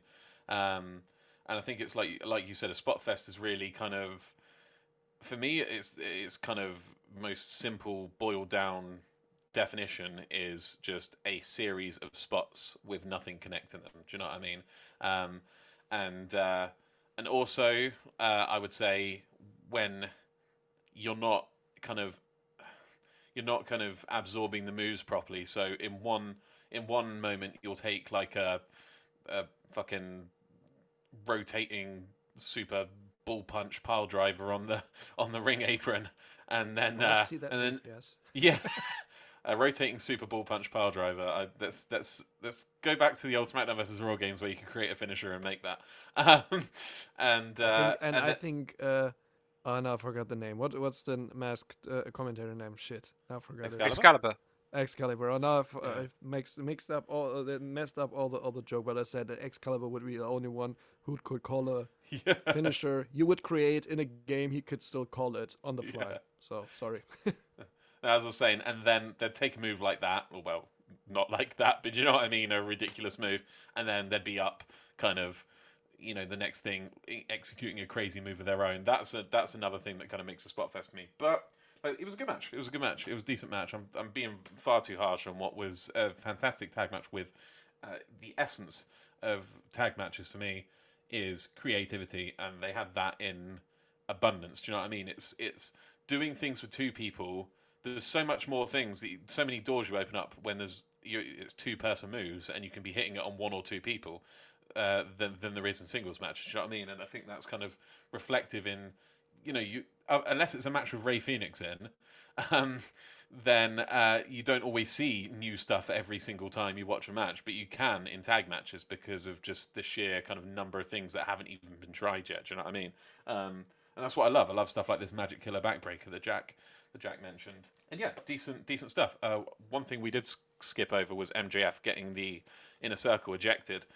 uh, and this kind of combined with Chris Jericho snapping at him. Do you guys think that uh, MJF's going to become?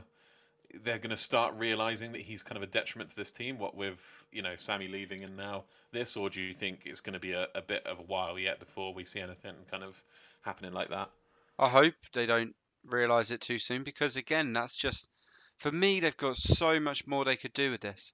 There's so much more time they could go with this. Like I would, I would like to see MJF not make it so obvious for a while and just you know try and get some sort of like okay, you've got what you wanted now. Sammy's like out. he was like he's almost been exposed, so he needs to kind yeah, of, so he needs to he needs rein to it kind of in. hunker down and Exactly. be a, be a be a turtle in his shell for a while. Do you Hmm. know what I mean? And not not not stir the pot, and then and then kind of start his next plot when someone else becomes a problem. Do you know what I mean? that's it. which- Gen- Which probably will be Chris Jericho, won't it? that's the it. leader. Yeah.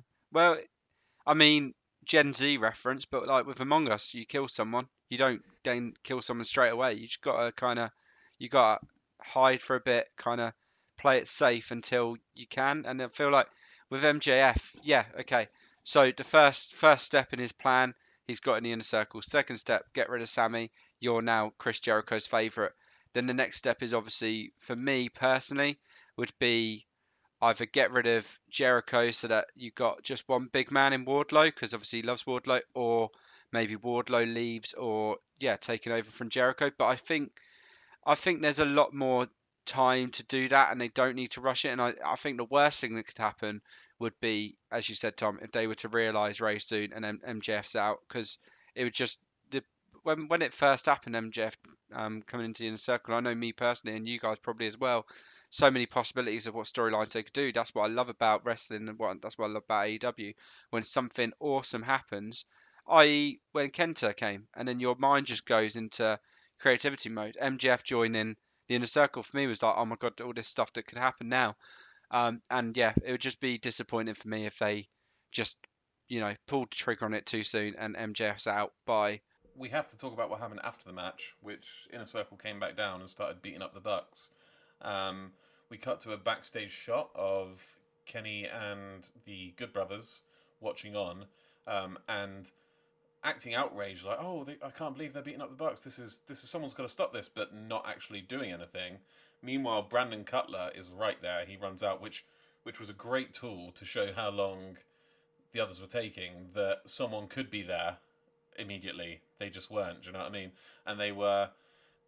I think someone put it dilly dallying, you know, about about whether they'd come out or not. They were faffing, as we say in the UK, um, about whether or not to come out, and you know, and then eventually the Good Brothers did. Kenny didn't. So in, interestingly, and they were kind of hobbling their way to the ring. Do you know what I mean? Like again, not looking so urgent. Um, and eventually made the save after Brandon Cutler had already tried to make the save and got his ass kicked. Um, yeah, thoughts on this? Yeah, exactly. Like the the the uh, Good Brothers when they came out, they also they, they they came out very slow and had this hand movement like pushing them away, like shush shush, we're coming. Shh. This like they they jumped out. They didn't really go for them or after them or anything. And also what what I said before, uh, you saw in the kindergarten segment that. Um, Don Callis spoke for Kenny and didn't le- uh, let him decide, and now you saw it again that he did it for him and didn't let him go out. Um, yeah, that that's just uh, like showing in in these two segments they they showed good that uh, Don Callis now has to say and Kenny is bowing down to what he's saying. He doesn't maybe not is not thinking for himself anymore at one point or just thinks he's doing everything good, everything's bad. So you can already see also in which direction this might go in the future that he is uh, setting himself free from him or the Bucks are freeing uh, Kenny from him one day maybe. So this like, but this is very far in the future. And uh, that Jack said that you can see like wh- what's going on now. Like the, what what would be the next step for the inner circle? What would MJF do? What what would happen now? Um, and that hopefully not at Revolution or All Out. What what Jack said they, they are not maybe kicking MJF out or so, but they also should not kick out um, Jericho too too early you know this ah, it, it's a hard hard thing what comes next or are they replacing just mjf uh, or, or doing mjf as a replacement for sammy in there. I don't know what's going on there. Like i, I would also like to see uh, hager and wardlow team up like as a big guy tag team one day.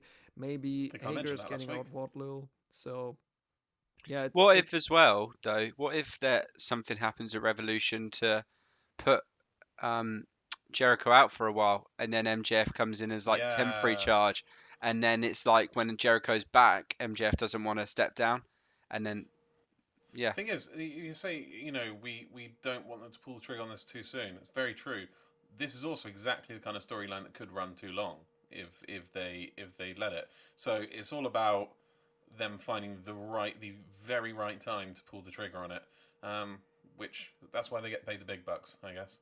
Um, but yeah, we will hopefully get some very you know there's hopefully there's a very good chance of this being uh, like one of the best storylines we've seen so far in AEW if they do it right, which I hope they do. Um, and, you know, I believe they will. Optimist. Next up, we had Brandi Rhodes come in to announce the answer to the question that's been on everyone's lips, which is should we give a shit about what gender her baby is? Um, yeah, there was a Brandi and Cody's gender reveal. Uh, Cody wasn't aware of the gender of their baby. Um, it's a girl, funnily enough. Um, and Cody, Cody pretended to be psyched about that. I'm, j- I'm joking. I'm jo- no, but you know what I mean. Like, like he goes, "Yes, that's like, like that's that's, I- what I- I- that's it- the one. That's going the one I my head. wanted. it's, it was going through my that's, head. that's the one I wanted. Like, like, wouldn't you be doing that if it was a boy as well? He's got to act like, no, I never wanted, but this is the one I wanted. Do you know what I mean? Um, but as we know, you can have a dynasty with girls, and it's 2021. Charlotte Flair is. I- was going to say Charlotte Flair is the women's champ. I don't know if she is or not. I don't watch that show.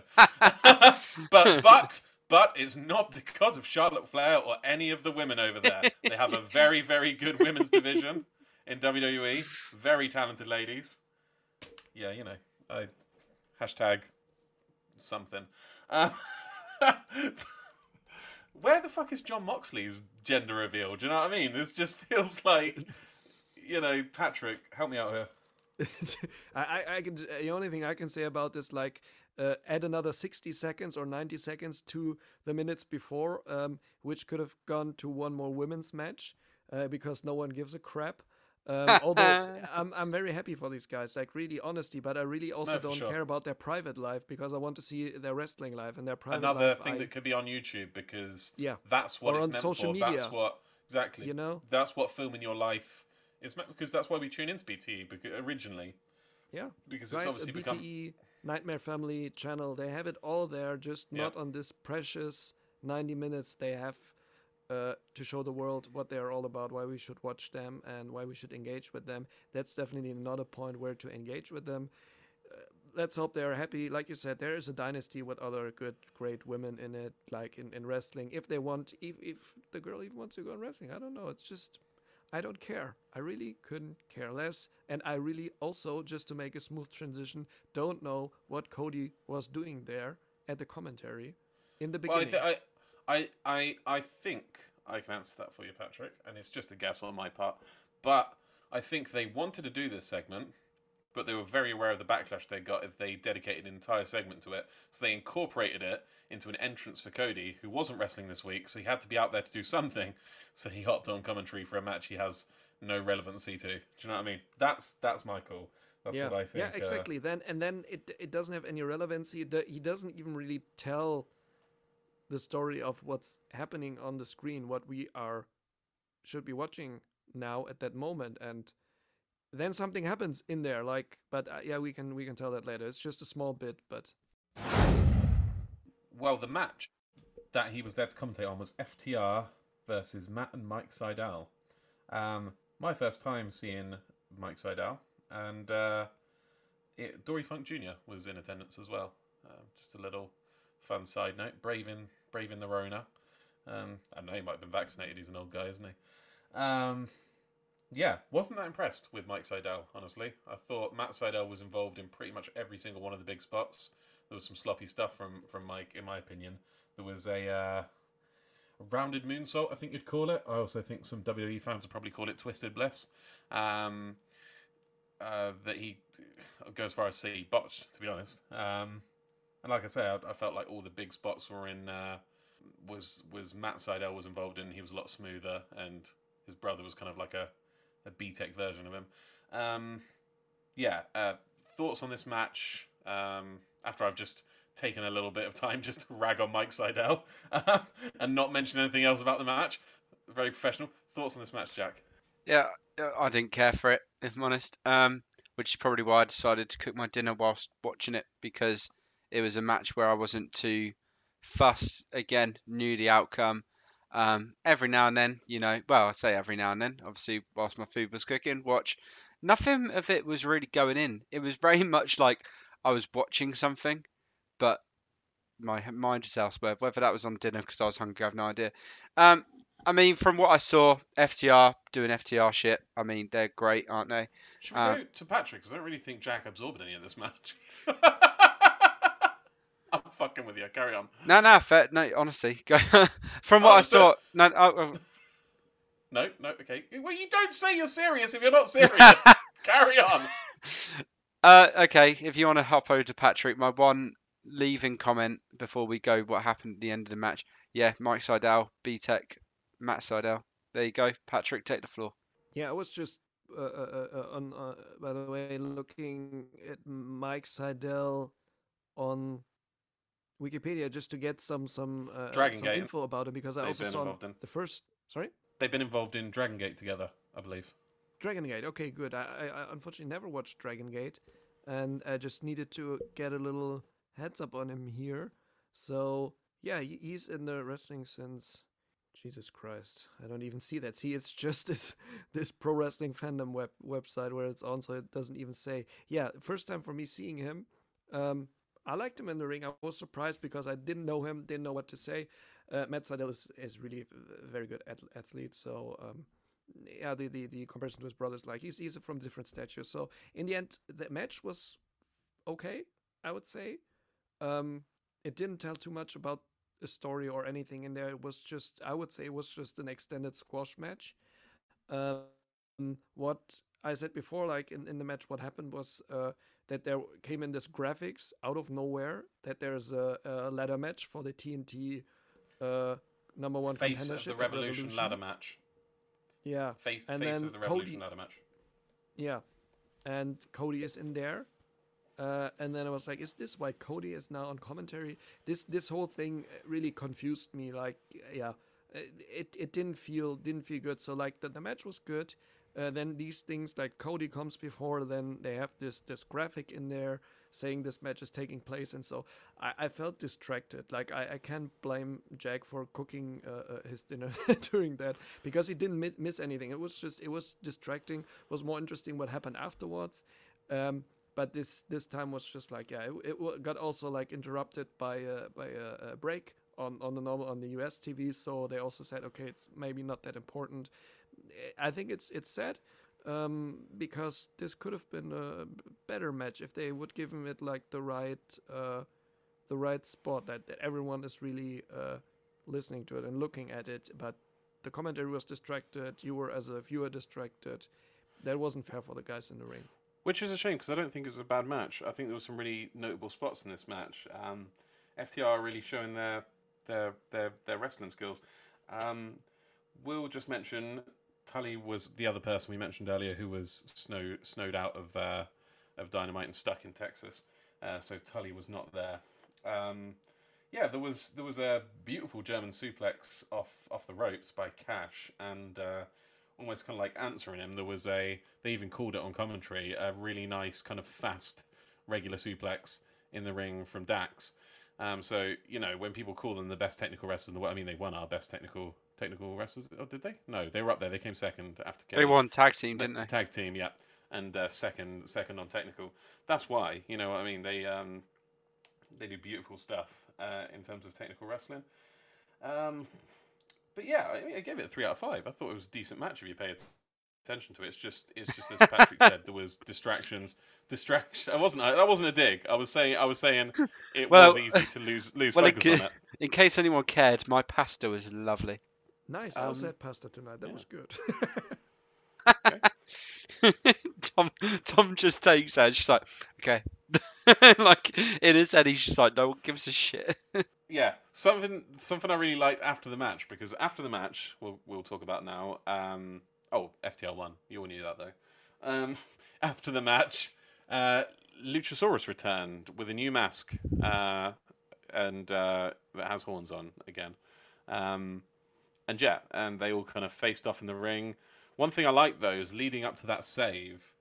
Uh, I think it was was it Matt Sydal's hair that was going to be cut. The uh, FTR got Doc Sampson's medical kit, took some scissors out of it, and went to cut. I think Matt Sydal's hair.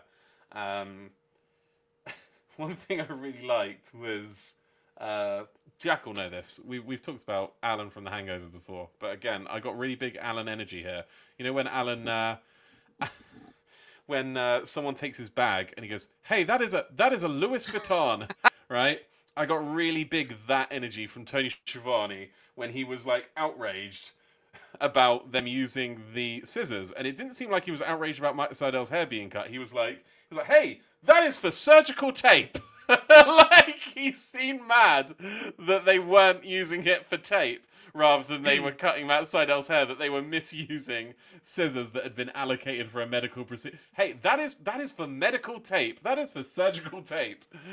Uh, that that was what I got. I just laughed at that. I just wanted to slot in from Tony Schiavone.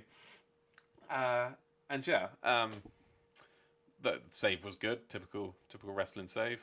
Um, gonna be honest, I don't remember that much about it. I was I was still laughing at the surgical tape line. Mom, Austin Gunn's doing it again. Oh, whoa, whoa, whoa, whoa! when there's no Actually, wrong music. point, really on the wrong point. On the ro- yeah yeah actually I skipped over the women's match. Uh, a little re- re- re- rewind. Um, Austin Gunn was doing. Oh, let's go re. Stop it! Stop it! No, you're doing it wrong. He was It really actually is- doing, "Oh, let's go real deep. Oh, let's go real deep." I Was he like, was he doing the deep as well? Like trying yeah, to get I that think part so. going. He's just because he's just. I All I heard was when he was going, he's on crack. he was going, "Let's go Riho, let's go deep." That's Was what he I doing that heard. himself? Um, But then everyone else joined in, but, but he this is the thing, started you it. don't need you don't need to go. Oh, let's go. You don't need that chant because Riho Tom, Tom, a we, Tom, we've done it two know, weeks in a I row. You I don't know, need I to know, I know, I know. No, listen, listen though, listen. Riho has a two syllable name. There's already a very simple chant lined up for her, which is "Let's go Riho." Okay, like that's that. What? Why mess with the classics? Also, Austin Gunn doesn't need to be doing this anymore. They had they had fans there this week. Like cheer, yeah, cheer because um, you know it adds to the atmosphere. It makes it sound like there's more. By all means, keep cheering, Austin. But this isn't your job now. Do you know what I mean? Starting chance. It's if he's doing if he's doing it fine. If he was doing it when there wasn't any real fans there, that's fine. You know, it, it, it's it's a substitute for a real crowd experience. But now there are real fans there. It's just inorganic and inauthentic to have a wrestler start start a chant for the crowd to follow. Do you know what I mean? Chants they're supposed to come from. You know, this this shouldn't be your job anymore. Is that's why I think anyway. I don't know. I saw Patrick nodding whether you agree with me or not. Mm, completely agree. I have some M and M's with me. I'm sorry. completely agree with that. Proudly the most unprofessional podcast on AEW. yes, it's fruity, delicious Skittles. Oh no, that's what Jr. used to say on Raw back in the days. Um, yeah, I'm really annoyed by Austin Gunn now to jump in there. I don't like that anymore. I just Jack looks sad because he was your hero. He's gone from hero to how the mighty of you even live long enough to become be a hero. No, be a, yeah, either Yeah. die a hero or live long enough to become a villain. That's what's happened to Austin Gunn. Yeah, it's like maybe he is Two Face, maybe he has split personality and just supports both of them or starts a chance for both of them. No, just enough from this banter from me, but really, it's just it just now at the point it annoys me. At at in the beginning, like we're like, yeah, he's so good, and now he starts to take it over too much and should just. Yeah, like I said there are real there are real fans there now, and he's yeah. taking he's taking that Yeah. from real fans now. When before he was the fill-in for real fans, but now he's he's taking the spotlight from real fans. On Austin they should have Gunn, spotlight anyway. But you know what I mean? Yeah, go on. well, I was just, I, I just thought I'd have a look and see how much he is on Cameo. Thirty-seven pound fifty. If we all put in like 12, 13 quid, we can get We can cameo. get him to answer for him his Yeah, crimes on the podcast. yeah. We we could get into Why are you the way you are? Just like That's, that's what I book- thought. much? How good would that You be? You can book no, but it'll be it'll be a bit more. But you can actually book video chats with wrestlers now. So Wait, I'm gonna how much would that video be? Like twelve pound or? Let me see Austin No, Gunn video than- chat. Yeah, because Cameo does video chats now. Imagine we just corralled Austin Gunn and Austin, Austin, big fans, big fans, but why are you still doing this? Tell us. No, but honestly, I'm down. Let's get him, let's get him on. Let's get a little clip of Austin Gunn, and we can get him to talk on the podcast. It would get us noticed if we became that podcast that, that assaulted Austin Gunn. anyway, let, let's move on because that could happen in a future episode. So I'm still going to try and get a lawyer as well. So I mean, we're going to need one apparently after after we start harassing Well- Austin Gunn online. well, keep keep keep posted, fans of WANK, because we might be getting Austin Gunn on to to speak for his actions. So speak for we get we get a little judge panel going on. He won't know what has hit him. Um, next up, we have uh, the second of what I kind of consider kind of dual promos. The one, the one with uh, Eddie Kingston earlier. This was kind of the reply from Jon Moxley, where he mentioned stuff that Eddie said. This was my favourite uh, Jon Moxley promo because I know a big complaint from Liam last week was that Jon Moxley says a lot without really saying anything. Like he or, or he just he just says the blueprint. He says the same thing like, "Hey, insert name. I'm I'm coming for you." Blah blah blah. He kind of he was more kind of methodical about calling people out and what he plans to do in this promo. And one thing I really liked about this promo was when he said uh, he's gonna whoop Eddie's ass until he realizes that he cares about him. Do you know what I mean? And that that's some good stuff. Do you know what I mean? And and it, it came back in the match, which we'll talk about next. But oh, I think this was my favorite. I don't know it was my favorite Jon Moxley promo of the year because I did like the one he cut the other week about Kenta being a dork. but um, it was it was good stuff. I, I, I liked it. He's a he's a microphone master, is our John. Patrick, any thoughts on this? I was so happy when I when I listened to the episode and finally found someone who agrees with me on uh, Jon Moxley promos. you you could also say yeah, insert name blah blah blah. So it was nice. It's it's I I have to say I like Mox, but I completely agree with Liam on this on this uh, on this point that there's he's saying a lot, but it doesn't have a lot of. Uh, content to itself and always like in the same tone to bring his character over so it's just, it's just for me i don't really listen to it anymore completely what he's saying i just get the vibe from it i'm just like yeah he's gonna be in the match he's just hyping us up there and then we just go from there Would you say? uh, I mean, it was a very short promo, but would you say that Yeah. this was an improvement over over other ones in the content of what he said, uh, and like what I said about the kind of emotional note that he hit about Eddie Kingston, and you know his his plans for this person, that person, and and crucially saying that you know reminding us or drilling home or reassuring us that the stuff with Kenny isn't over, um, which obviously came back later, but yeah. yeah th- this is what i like like this this outcome from it from his promo is, is good but like i said before he always goes into the same direction and vibe and this stuff. So like yeah you, you can you can listen to it by the way but you don't have to completely focus on it. Uh, he has this like always the same uh, keywords in it like with violence gonna kick your ass. So you know he, he always creates that that same vibe um where like i said like after seeing him a year year and a half it's nothing special anymore. Maybe that's that's more important. It's nothing special anymore. But I also like that he mentioned Kenta said that he's gonna um, defend it then, and that he's gonna uh, fight Kenny again. And then I was like, Well, yeah, all those things I felt, all those things I feel like he fits so much into it though, um, which I think is, you know, it, makes for a good promo. Uh, like I'm not disagreeing with you by any means, but I mean, you listened to the show last week. What would you say to my counter argument, um, devil's advocate, or whatever you want to call it, that would would Stone Cold just be cutting the same promo every week? Do wrestlers not just get given a, a, a, a not I wouldn't say one dimensional, but like a you know a almost one dimensional character that they need to run with, um, and that's their persona, and they've got to work within those kind of their gimmick. Do you know what I mean? Um, would it not be also fair to say that Stone Cold pretty much cut the same cut the same promo every week? Yeah, absolutely did. That's what I agree on. Stone Cold also did. The Rock also did a lot of the things always the same time, the same uh, things he said, the same quotes he's quoting himself over and over again every week after every week when you really watch these shows on the network or you know that or you just need to watch like the pay-per-views from the years they're repeating themselves like a lot and when you see the promo packages. So I think that's that's a general thing because you cannot um, uh, reinvent every time your character every few months because when you see somebody every week, every week, like yeah, he's gonna say that, and yeah, we get, you know, like for new. Listen, uh, if for a new viewer of the show, this would be good. You can get the vibe of Jon Moxley after a while, but knowing him there um, now for us, yeah, one and a half years, two years, he's there now. Um, it's just you know it's just like you you you have a marriage after a while you're not listening anymore to your wife so much you just know what she means sorry this drifted off in the wrong direction Well, Sorry, between Jenny, this and me to it, saying that Cody was probably disappointed about having a girl, this is a this is a very female positive episode of. I think we need a female guest on for for like parity now. But yeah, no, I mean, I think we kind of unfairly target Jon Moxley because that I think I'm I've been wondering myself why is it we come back to Jon Moxley and Jon Moxley's promo specifically over anyone, and I think it's just because of the sheer number of it and the sheer number of of segments they haven't cut on his own. Do you know what I mean?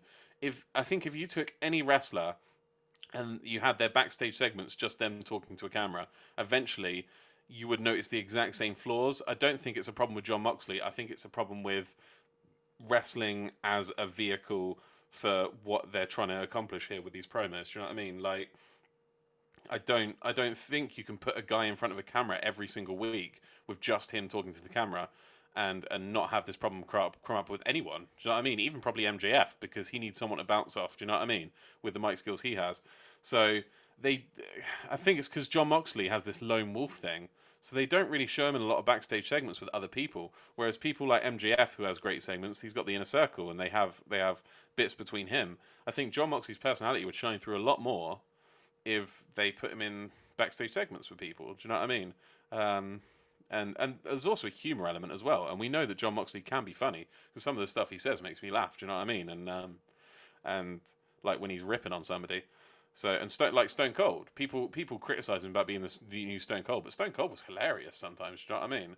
Like um, that gif I, I remember that's- that, that match or like the, this backstage check when he had with Booker T in the grocery store. Hilarious, really. Yeah. Like the, the the quotes he hits in there, like it's just pure comedy, really. And I'm thinking also about that vi- that gif of him. Uh, well, obviously, it wasn't originally a gif, but you know what I mean. It's been gift of him where he's laughing and he just goes like blank face. Do you know what I mean? It's um, it- it's he good stuff, and I think and, jo- and Jon Moxley can be very funny as well. And I think I think you know all the best wrestlers are a little bit funny even when they're serious and intense. Like Kenny Omega was funny today. Do you know what I mean? With the um, with the or last night should I say with the um the segment with the kids, and you know he's he does a lot of funny stuff. So I think that's an element to it. Um, but yeah, I give me variation in Jon Moxley's uh, backstage segments, and I think you'll see more of Moxley come through rather than just him in front of a camera cutting a one man promo every week. So that led us in to our main event of the evening. Eddie Kingston and the Butcher and the Blade versus Jon Moxley, Lance Archer, and Rey Fenix. Going to start with Jack because I know he's going to have something to get off his chest, which was they cut Archer's music midway through the Everybody Dies shout. It was every, and then it started getting quiet, and they didn't finish it. Um, Jack, should this be tried at The Hague as a crime against humanity? Cancel Dynamite. AEW's done for. They can't just do that. um, no, but uh, I mean, It's dirty, wasn't it? it, it was horrible. it was dirty. Didn't feel right. At, at least just do everybody dies, and Could then they you really not cut it. wait another, Yeah, another, s- literally a second? literally. Um, but no, in terms of the match for me, I enjoyed it. Um, I don't know whether I'm starting to slowly go off Eddie Kingston because out of this whole match, he was my least favorite. Um, because I really like Butcher and Blade, and I have for a while. Um, obviously Mox is Mox. We love Mox. Um, and I thought the I thought the partnership between Lance Archer and Rey Fenix was spot on. Especially my favourite spot was when Lance Archer was doing his walking along the ropes, holding on to. This is where I can't remember who it was. I think we'll go for the Blade, and um, I think yeah, I think it was the Blade and Butcher was uh, on the side by the ring, and yeah, Archer's holding on to say the Blade um, along the ropes, and then Rey Fenix jumps onto the top of the uh, Sneaks behind him, yeah. and then yeah, manages to jump off the ring post onto like the apron to then jump off onto the butcher. And I thought that spot in general was really good, especially for Lance Archer's a big lad. Like that's not you're not going to have a lot of space to work with there. He's always looked steady walking the rope to me, Mm. Lance Archer, and he had to be for this. I mean, he's the Oh, unsung yeah. hero of that spot, isn't he? No, but in certain terms of his size, well, you got to imagine like the, that ring rope, the ring rope to ring to so many. I know what you mean. It's so, going to yeah, be dipped down. The apron, sorry, weight. yeah, the the rope to the apron. That's already not a lot of space. Plus, then you've got a body in front of you there, so that's even limited space. I thought he just did a superb job. Uh, it was it was a good match in terms of the last couple of main events we've had, like last week's and Beach Break. This did dip for me. Um, There's been a trend of multi-man matches. Have you noticed that? Like Yeah. in, in the main event. When's the last time you saw a singles match for the main event? ma- not not for a while, but it just it did again. I I watch wrestling. I, I love the wrestling side of wrestling. Obviously, that's why we all watch it. But I love the storyline. Uh, storyline, I'd say a little bit more. I love I love when I'm watching stuff, just picturing what's going to happen next. I like to plant it. And for this, I generally can't see because you you've got like all these different people in one massive storyline. You've got Eddie Kingston and Butcher and Blade joining in. You've got Lance Archer, Rey Fenix, which then also has Penta and Pac. You've got um, Mox. You've got Kenny in there. Like it's like all this one massive sort of storyline. Everyone's got it's really like it's just it's cool. I like it. Um, because they're all really good wrestlers um, in their own right. They've all got some stuff that makes them stand out, and um, yeah, yeah, I'm all for it. Um, imagine if there was just like some massive free for all, like a big singles match, and everyone's just like, I did think about that. I did think about having a big blow-off match with all these people involved, like that wasn't a tag match. Do you know what I mean? It was Yeah. just like uh, like a championship scramble would be great for this. Um, uh, like like set, you know, a seven. I don't know if you know about. I mean, I know you're not. Uh, haven't been watching wrestling too long. Championship scramble matches like it can change hands multiple times. The championship can change hands multiple Yeah. times in the match. It's like on a time limit, and, and people will pin each other. And there's, I think traditionally there's like seven people in it, so you could definitely find seven from this story. Well, you- you know what I mean? you could even have people to represent. So you probably have like Eddie Kingston, Pac, Lance Archer, Kenny, Mox. Uh, that's five right there. And then if you throw two more in, for example, get Kenta in because he's been in recently, and then maybe I don't know because the whole Impact thing, Rich Swann, and then you've I got remem- then seven. They're all just kind of that could all get involved. That'd be cool. I Um, remember a match from when I was younger, being incredibly psyched about it, um, and it living up to my expectations as well. It was um, an eight-man Hell in a Cell at Armageddon, and it had Kurt Angle was going in as champion, and he left as champion as well. He retained, um, and it had Undertaker in. I think it had Kane as well. They had like, I think Rikishi was in it, and the I think there was like The Rock and Stone Cold Steve Austin, maybe Triple H and stuff. It was it was packed.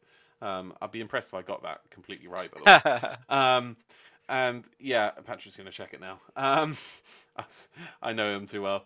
Um, but yeah, uh, it's stuff like that. I'd love to see something like that in AEW. I'd Oh, love to sure, see. sure. I'd love the, to, them to announce a title match with that many guys in and a special stipulation. Imagine Um, that cool. would rock.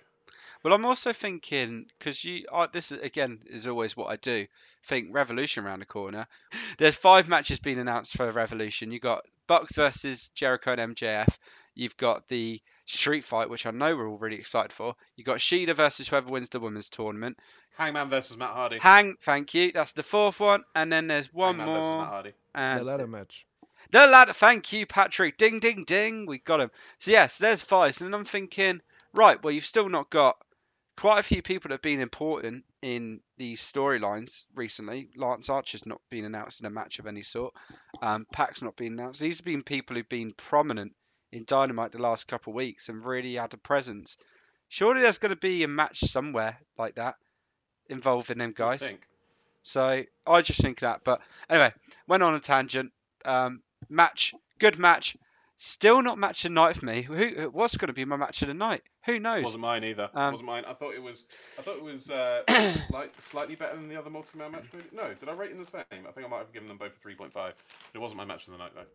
I, it took a while to click for me. This match, for some reason. There yeah, was, um, same here. Same here. Halfway, only. I, I, yeah, I found myself like halfway through this match thinking, I'm not sure. If, I'm not sure if there's just something missing. It's just not. for me, it was the know it was the last third. That's when it picked up when it was starting to get into it. But again, yeah, same as you. I was watching it and I was enjoying it, but I was like, this doesn't have yeah the same intensity, the same pace as the previous main events. Mhm, for sure.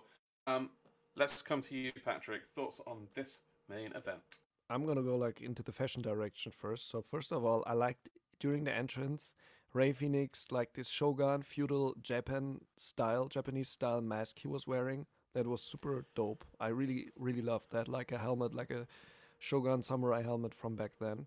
Um, I'm an absolute all- idiot because I just thought he was wearing Penta's mask. You know the you know the mask. Not no, not not Yeah. Penta's mask mask, not his ring mask, but the one he wears over his mask on the way to the ring. I thought that's just what he was doing as a as a No, it was something different. I also also first thought that, but when he was getting closer, it looked like a helmet. But all uh, Japanese historians uh, listening to me saying Shogun Samurai Mask in one sentence uh, will freak them out. But anyway, you can write us an email, wankwrestling at gmail.com. Um, and I liked uh, the ring gear um, uh, the Butcher was wearing. He looked like a pirate with, with his long pants and his red You're band thing. Yeah, I love that. You, yeah, you're too. adorable. You said you said I liked I liked the ring the butcher was wearing. He looked like a pirate. It's like, oh, Yeah, bless right, you, I- I Patrick. Childlike in his. I, I like love it. I love it. yeah i like also i I also like that it's something new you know something you know it's it's also the same with hangman like like uh, my girlfriend always said like why is hangman wearing his pants he looks stupid like like his his his uh, uh, trouser pant like not not the long like like a cowboy is wearing his his jeans and all the curly stuff on the side. And this time also i was like eddie king uh, not eddie kingston the butcher. He, he stands out now with his gear also not only with his tattoos and his looks but apart from the looks um i like the match. It was just for me it was just a big clash. Let's say it like this. There were Yeah. moves everywhere. They they It was started with- messier than the uh, than the Bucks versus Proud and Powerful. Like, do you know what I mean? It was super messy in the beginning. They did i, I was wondering they, they started directly brawling and going in it completely and then after two minutes they're like oh okay we have to do a match. Everyone has to stay in its corner. Okay we're gonna do that now. Yeah it, it was just a big brawl which i loved um i agree also with jack that it's that it's shitty that they broke uh, lance archer's uh, theme song at the point then i was like give this man because now since uh, uh, the last main events he was in, I'm, I'm really stoked and hyped for him. I want to see more of him, Oh, especially am. to It's, Lan- it's, together, it's yeah. Archer time right now. yeah, right, really Archer time. Like the, the thing they wanted to build up with the TNT uh, uh, tournament, they uh, they didn't do for me to be honest, not so much as for now. Now I'm really hyped. I actually want to see him together with Jon Moxley now. Sometimes uh, in in the ring together, like maybe as a tag team or I don't know, or as partners. For this sure. works so well together. I got I got that feeling them coming out together, like not quite on that level, but like when Stone Cold and The Rock or something were tagged together. Do you know what I mean? Like these two kind of lone wolves they put to- when they them they them two walked out and they were side by side. I was like, oh, this is this is cool. Do you know what I mean? And like Fenix being there, okay, but Fenix is also you know. Do you know what I mean? It was it was it was it was just really cool seeing those two tag together. Um, I didn't know that Mox and the Blade had so much history they touched upon. I don't know whether that would be in CZW or they. Pro- I think they even said the promotion. I just wasn't listening, but they mentioned that he had history with the Blade as well as as well as Eddie Kingston. Um, before I get on to more serious things, I think it was Tony Schiavone or something. It was they were trying to drill home that the pay per view would be on Sunday, and they got to a point where they just kept shouting Sunday. So goes Sunday, Sunday, Sunday. I was like, okay, I remember it. So at least you know that's one way to get people to remember. But were, sorry, what was that again? like they were really having fun with it. But yeah, Rev- is, was it Revolutions on a Sunday, not a Saturday? Yeah, Revolution Sunday. Um, just so everybody knows. See, they said Sunday so many times. I forgot what they were saying was on the Sunday, and I've just remembered the name. It's counterproductive. Sunday, Um, bloody Sunday. yeah, Sunday, bloody Sunday. Um, I think we have to talk about the Fenix spot of the night. Well, you you mentioned one Fenix spot. Um, of course, there was more than one. It being a match with Fenix in. Um, I even wrote, wrote down that he did a really good combo that I liked so much. I even wrote down the whole combo. It was a a springboard arm drag with a kick. He stopped in the middle of the springboard arm drag when he was up on the top of the ropes to kick a fucker in the head. Um, then uh, a to- then he you know he came down. He did the arm drag. Um, ran ran as soon as he got up and like carried on into a tope out of the ring, back in the ring and hit a rolling cutter. Got up on the top ropes, hit a frog splash a la Eddie Guerrero, and then I think he was only stopped like in this kind of frenzy by um, an exploder off of off of Eddie Kingston, and then uh, uh, no, it was later on. The Archer, yeah, it was later on. Archer chokeslammed him off the off the apron into the Butcher and the Blade outside the ring, and he rotated in the midair. Um, lovely stuff. I also want to touch on. I loved when um, Mox and Kingston realized they were going to face each other. They both kind of got tagged in, and they were they were looking at each other from either side of the ring. Even though Mox did have spit in his beard, like like Yeah, I noticed that. I noticed that. Um, um, but yeah, them, them and them two got in and started pounding on each other, and I want to see more of it. I don't want to see this end. I want them. I want this to come to a crescendo with an emotional. This is why we watch wrestling moment where they make up. Do you know what I mean? I want. I want them to have an absolutely fucking horrific bloody match, like um, you know, the whatever it is on the Muta scale of for how much you bleed. I want to see like you know Cody Dustin bleeding. I want to see just fucking violence, and then I want them to just hug it out. Do you know what I mean? Um, maybe even hand Eddie the win for this because this is obviously something that's really he's uh, has he lost to Mox twice now or you know he's he's lost to Mox. He got pinned by Mox again tonight. This is what I'm saying, and he he got you know beaten in that I Quit match. Um, maybe maybe hand Eddie the win. Do you know what I mean? I'd like to. I just like to see a make up. Um, I think it could be a really emotional moment if they build on this and build on this complex relationship they have where Mox basically he's basically saying he loves them, but they fucking hate each other at the same time. Do you know what I mean? Love and hate each other, it's it's I, there's there's potential for some really raw, emotive storytelling there that doesn't come along every day. Do you know what I mean? I think they need to tap into that. Um, it's like like Kenny and Kota. That's that's potential there. Do you know what I mean? Kenny and Kota Ibushi's potential for all time great story there.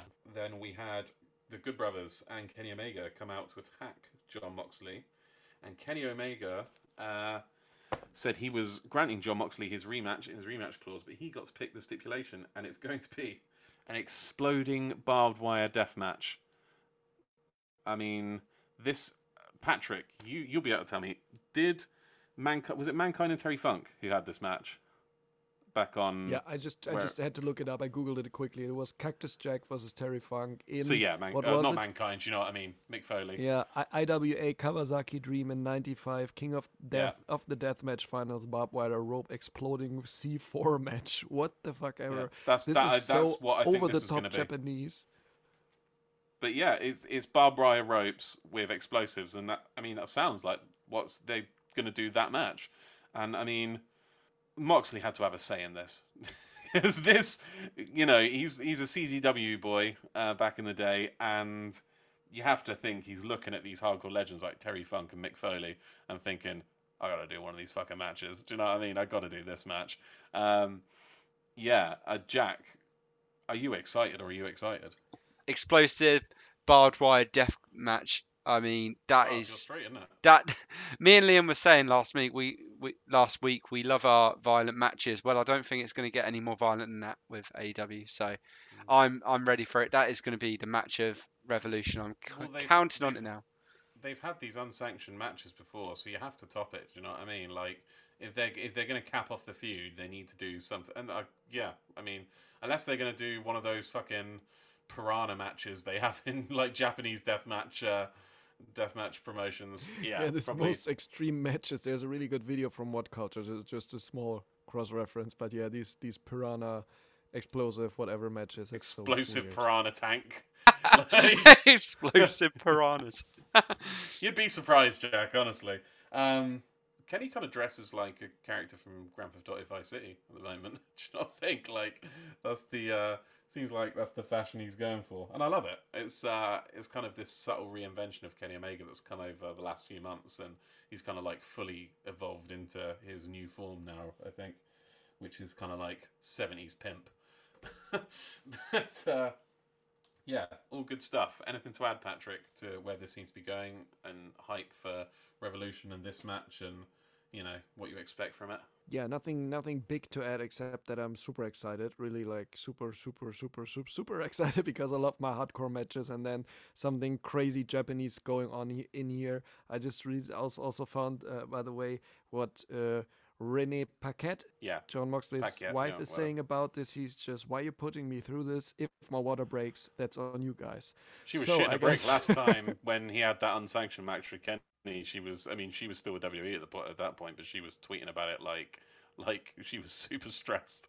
I can see that coming. Like, yeah, really, like uh, uh, having a baby in the oven and then seeing your husband on on pay per view getting blown up by some literally wire. blown up and wrapped in barbed wire. yeah, literally blown up this time. So I'm really curious how they will present it, how they'll make it. Um, I'm also curious about the laws in Florida, so that there's not like a ten thousand dollar fine coming in. It's for- fucking Florida. John- It's gonna be fine. this, yeah, no, I, I wouldn't be surprised if this is completely legal in Florida. I'm pretty sure worse things than this happen in like children's play parks in Florida. Yeah, I mean, if if uh, if the wife. Sorry of, to all our uh, Florida listeners, but you know, you know yeah, what but you are. but yeah, but if a wife of a very uh, uh, a known entrepreneur can bribe the governor of uh, the state to make it uh, essential business down there, I think there happen worse things in the state. So yeah. Well, Florida Man is all our favorite superhero. I was also like, okay, extreme barbed wire exploding bitches match, really good. But where are the cages? I have at least two cages. Two cages. Where are they finding these exploded somewhere. bitches to tape to the ropes? But where are the cages? They have two cages left somewhere in a warehouse in Florida. They didn't use them until now. I want to see a cage match again. I'm, uh, yeah, they're making me really like uh, craving for a cage match again. This is this is good work, AW. By the way, thank you, Tony Khan. I want to see a cage match so badly. But yeah, this exploding bitches match get me, excited. Honestly, I think an exploding bitches match might even be too much for Florida. I think that might be the line. An exploding yeah. bitches match. yeah, right. That brings us to the end of our well, the end of our dynamite recap, which is towards the end of our show. We do have to talk about an extension, I suppose, to uh, dynamite, which was Monday's Japanese brackets for the Women's World Championship Eliminator, and then after that we will talk about the card for next week. Um, we had Yuka Sakazaki versus Mei Suruga, VENY versus Emi Sakura, Maki Ito versus Ryo Mizunami, and Aja Kong versus Rin Kadokura. Did quite well there, didn't I? Um, did you guys watch this, both of you? I did. Yeah. Thoughts? I thought I thought Patrick was going to say whether he did or not, so I'll just I'll just I take the did. floor. Um, I actually watched it last night. Um, Oh yeah. yeah, I enjoyed it. Um, each match kind of stood. Each match stood out for me. There wasn't really a bad match. I thought. Um, yeah, the the girls that went through, uh, deserving. But I think there was a couple where I was like, this could go either way. For example, the Makito uh, He match. Mizunami. Yeah. Yeah, I was expect. I was honestly. I was after it started. I was expecting Mizunami to go through because, well, for one thing, I've been reading. Uh, I mean, I'm fairly new to Joshi. I, I'll talk a little bit about. I've been watching recently um, in less important shows. Uh, I've read that Mizunami kind of has seniority, really, um, is kind of respected, and, and people were expecting her to go over Ito. But I don't think they could have predicted how popular Maki got online with the AEW fans. So I think they might have bracketed her differently um, in another, you know, if, if they'd if they'd realised, um, and she would have at least won her first round match. But you got to think whoever wins this is going to up against Aja Kong. Unless Aja Kong is going to go all the way to the final, they've got to be able to credibly beat Aja Kong. And I think Makito is a little bit too green for them to do that. Sorry, you were saying. No, yeah, it's- no, that's fine. Um, no, enjoyed it. It was enjoyable, like mini show as such. I thought Excalibur nailed it on commentary. Um, I thought he did a really good job, especially when, you know, he's not as he he doesn't deal with these wrestlers as often. So it's definitely a hard kind of position to be in. But he nailed it. Done his research. Really enjoyable commentary. Um, and yeah, I think if I had to pick, if I had to pick one that stood out that I didn't know going into it. it Exactly would- what I was just about to ask you. I was going to say Yeah. other, other. I was going to say other than Yuka Sakazaki, Emi Sakura, and Aja Kong, who stood out for you. Um, I think I agree, Makito. I thought the last match, the Aja Kong versus insert name Rin here. Kadokura. There you go. I thought that was a bit of like a the bit the squash match of the tournament. Oh, Aja it was total squash. yeah, Aja Kong just looked Destroyed her. yeah, absolutely brutal. Um, and now for some reason I can't look past Aja Kong in this tournament because she just looks an absolute right. Sorry, I've just had a really bad thought though. What if it's Aja Kong versus Nyla Rose to face Hikaru Shida? It's not going. Nyla Rose isn't going to go that far. I hope she, not. sh- She's not. look at who she's got in the round after that. I mean, she got. I mean, is she going to go over Tay Conti? Possibly. Is she going to go over Britt Baker or Anna Jay? I doubt it. I hope so. I hope not. How? I mean, how how hated would she be if like because she's already not she's already got a lot of ring rust. If she went over Tay Conti, who's an internet darling already, and then went over like either The face of the woman, company, yeah. yeah, Britt Baker, or the other internet darling Anna Jay. Do you know what I mean? Yeah, It's true. it's not going to happen. Patrick, over to you. Uh, what do you think of the matches, and uh, how familiar were you with all of these girls going in? And um, out of the ones that you didn't know going in, who impressed you? So uh, Yuka Sakazaki, I knew her because she was in AW before. Uh, mostly, I knew them. Uh, uh, uh, Emi Sakura is the other one, which was also in AW, and Aja Kong, who doesn't know Aja Kong, of Oh, course. exactly. um, Maki Ito was standing out for me. Like I before I read that online with Twitter, her conversation with uh, John Silver and how she's reacting. Now I saw her character the first time. I really loved that. I hope we're seeing some more of her because she She's has so funny online. She's Yeah. so funny. She um yeah. one of the ones that stood out for me is when she hit hundred thousand followers. She put um she put hundred thousand simps. Thank you, fuck you. like she's so funny. like, yeah, right. So she's like, "Hello, motherfuckers," or so is what her first Yeah. tweet to AEW. She was like, was "I'm, hilarious. I'm, I, hi, I'm Ito, and I'm an asshole," or something like that. like, Yeah, that, that's really good. So and and Jack will over because of that. Um, she went uh, toe to toe on online arguing with um, Jim Cornette and completely owned him as well because she, he, she, uh, she had a, she put up a video where she said she was the deity of piss and something, and um, and uh, and Jim. I can't remember what it was, like piss and someone else, and uh, like love and love and piss, I think it was. And um, Jim Cornette was talking about he talked about um, twinkle toes or whatever, which is what he calls Kenny Omega, and um, and saying he's he's bringing more of his fetishes. Um, something like you'll probably be the you know deity of shit, uh, you know in AEW, and she was like she replied with a kind of risque picture of herself from a poster for a DDT event covered in chocolate, but wrote in all caps. I am deity of shit. So she just like knows how to troll already, and like for someone whose English is obviously their second language, she's like she's got the best wrestling Twitter for sure. Yeah, definitely, definitely. Yeah, I I had a good love with that as well. So, yeah, that so she stood out for me, and also uh, Aja Kong the match. This was a squash match, uh, maybe more an AW style squash match, but uh, when you see something of like Aja Kong's age, and then also like of her stature, like if you have other other women's competitors of that stature, You wouldn't expect they- to be able you- to go, would you? She's good. Hmm?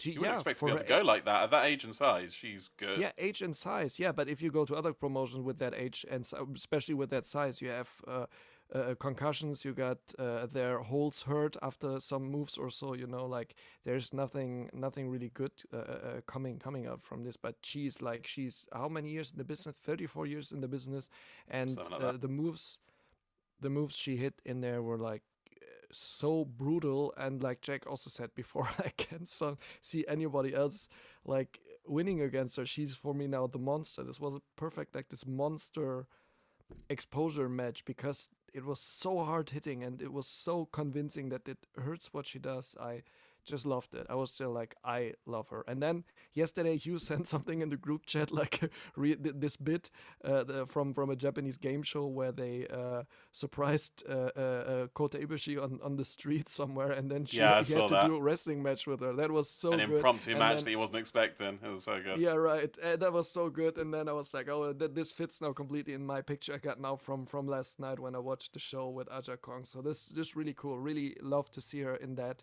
and also the other uh, competitors who, who were in there. Um, I don't know the names right now, but uh, all of them were quite good. The one I have to say which wasn't good was the referee. I said it in the first match. I wrote it also in the chat. I thought that Yuka Sakazaki botched some near counts, but in the further matches it appeared again. And then I looked at the referee. He was fast counting and then stopping quite abruptly when when counting.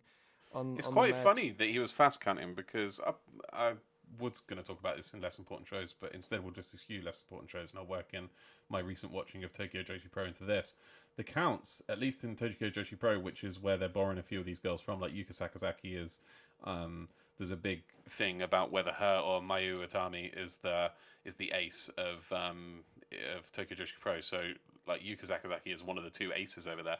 Um, but I digress. These the counts are usually very slow. Um, you know, me and Liam when we were watching it for the first time, we were noticing that we are like, this is going to have to get used to it because it's it's noticeably slower um, the count than than the American counts. Um, so it was quite surprising to see the um, ref not only counting faster than the usual Joshi counts, but actually faster than American counts. Like, I know where they got him from. I thought you were going to chime in with something there about. I, I, was, I was just waiting for you to finish. No, but I can say like I'm also really excited. Uh, this this will be very nice. It's of course this is taking place on YouTube because this is really more wrestling nerdy stuff to see that. But Yeah, it would exactly. be also nice to have a match, at least one match, hopefully the final on AW on the on the uh, TNT show. Um, to be shown there, even if it's a short match or anything. Yeah, really looking forward to next week. How's it gonna be? and uh, also uh, to the to the American side of the matches with the women's matches, which are still about to happen. So I think that will be a nice show next week again. So um, I know Jack is very aware of the time. So as I said, I will eschew less important shows and just uh, work into this segment what I've been doing uh, in terms of other shows. Uh, this week I have been trying to get into not try, try, I say trying as if it wasn't successful, successfully getting into Joshi, um, and I watched uh, Tokyo Joshi Pro's Positive Chain event. Um, instead of talking about it in depth, because I don't, I, I mean, I don't think either of you watched it, so I, I really have no one to talk about it with. I will just list off the people I liked in it. You ready for this? I liked Suzume as, as a good one. Miyu Yamashita, who I was already kind of familiar with, she tagged with Maki Ito. They were very good together. There's a girl called Mirai Maiumi, I think. She's very like um, kind of like Japanese Leyla Hirsch. She's like very um, ground and pound, um, although I'm probably pronouncing it wrong. And uh, um, Miu Watanabe, who I already knew about as well. Um, she was uh, unsuccessfully challenged for the Princess Princess titles, I think. So um, yeah, it's there's some good stuff. I, I would actually recommend TJP, although it does have uh, an idol element to it more so than Stardom. So there is there is some singing and dancing that's like fucking mental at times. You're like, what is going on? Um, but I like that. That's part of it. Like I think uh, did did um, Maki Ito kind of sing to the ring in uh, the AEW thing as well? She did, yeah. I can't- yeah, yeah. she so did. I like so I like that actually. That this gave a little depth to her character. What uh, Excalibur was talking about that he, she was in that in that idol idol band before she was starting pro wrestling and. Uh, yeah, gave her a little depth about her character and who she is. Maybe this is why, why I liked her also so much. Like I had this Twitter before, this Twitter exchange she, she had there, and then this like, yeah, I, I, I got her character. I think she's funny. She's good. Um, yeah, I would recommend it. Uh, watching some Joshi um, under the kind of guidance that you go in knowing it's absolutely batshit and there's people dressed in like cardboard superhero costumes and nurse not nurses outfits like there was at least two French maids in the pay per view. So go and watch it. Uh, know what you're getting though. So that uh, leaves us with just before we announce next week's card. Um, match of the night, guys. Mine is mine, mine is definitely uh, Riho versus uh, Serena Deeb. Uh, mine was- is Riho versus Serena Oh. Deeb. That makes See, no it, difference. it was I'm Riho versus best Serena match. Deeb. Yeah, and that like Was the that main really? event You was a was lot of action and fun and shenanigans, like with with with the brawl and everything. But y- you have to acknowledge what the women did there. Like this was this was just great to watch. Very entertaining, very good, very suspenseful. So yeah, That makes the second time now this year in a in not it's not that far into the year. It's only a month and a half. It's what like eight eight dynamites where um I think the only two times the main event hasn't won it was Serena Deeb, uh, a Serena Deeb match. Um and she's done it twice. She's she's uh, been on the undercard and stolen the match of the night. So first against Tay Conti and now against Riho. She's so good, man. She's um she's low key the rest of the year so far. I mean, she's got to be. Do you know what I mean? Um, she's not getting the same kind of screen time as other people, but like no. Um, my shocker of the week um, was obviously uh, Orange Cassidy versus Luther. now, next week's card is well, first actually on Monday, I believe it's the semi-finals of the um, women's uh, the Japanese Japanese bracket of the Women's World Championship Eliminator Tournament, which will be Yuka Sakazaki versus Emi Sakura and Ryo Mizunami versus Aja Kong. along with the uh, the remaining two matches of the quarterfinal of the US bracket. I didn't know that. I didn't know that. So that will be Tay Conti versus Nyla Rose and Dr. Britt Baker DMD versus Anna Jay, correct? You're correct. That's that's that's must watch wrestling, don't you think? And why is it on YouTube? Oh no, that is must That watch is wrestling. television worthy. Very television worthy. Not a ba- bas- basketball, not a basketball match between Shaq and Jade Cargill. That's not television worthy. I pronounce it basketball. What's wrong with that? Sorry. Basketball. basketball. Completely completely related. Um, yeah, Patrick. Uh, what match of those? Because I think I just listed off about six ma- no, four matches. I can't count. Um, which of those matches are you most excited for? Britt Baker versus Anna Jay. Yeah, me too. That's, that's the Me too. one. That's that's. I'm looking forward match. to. Um, because uh, the the Joshi matches, I, I'll let myself, I'll let them surprise me. I don't have any expectations, so then then it definitely, I'm sure it will be good. But then I'll see the outcome of it. What what will will be the best? But uh, yeah, Britt Baker versus Anna Jay. I cannot say who's winning that. Also, that's that's really really interesting to see. This will also be like I think heavily that Britt Baker will win and will go on against Thunder Rosa in the in the final for the American bracket, but it's still it will be a close match, I guess, and to see how this how this goes on with further in the storyline or so. Well, I think whoever's winning that is facing Yuka Sakazaki, aren't they? Because um, you know we've got. Uh, I mean, I I think the winner of the of the Japanese side of the bracket has to be somewhat a contracted AEW star. Do you know what I mean? So, um, and Yuka going up against Emi Sakura in the in the semis, so they're gonna knock one of them's gonna knock the other one out, and I think it will be Yuka that knock Emi Sakura out because, as I said before, she's like arguably the ace of TJP, and she's. Um, you know, I just don't think they'll. I- I just don't see Emi Sakura winning that. I see Yuka Sakazaki winning that, and she's very over. Um, Hugh loves her, our friend Hugh, and her, and her entrance music. And I think you know, especially if Aja Kong goes through to the final, which probably will, to be honest, looking at it. Um, then I also don't see Aja Kong winning it, but I see her being built up as the beast for someone to overcome, and that kind of David versus Goliath, Yuka Sakazaki versus Aja Kong match could very well be the final of the Japanese bracket. I'd see Yuka Sakazaki winning that um, after a very heartfelt match and going into the finals. So um, yeah, I know what you guys think, and that could that facilitate Yuka Sakazaki's return as well, and then they've got their two big Joshi stars back, you know. Yeah. So next week's card is next week's Dynamite card. Should I clarify?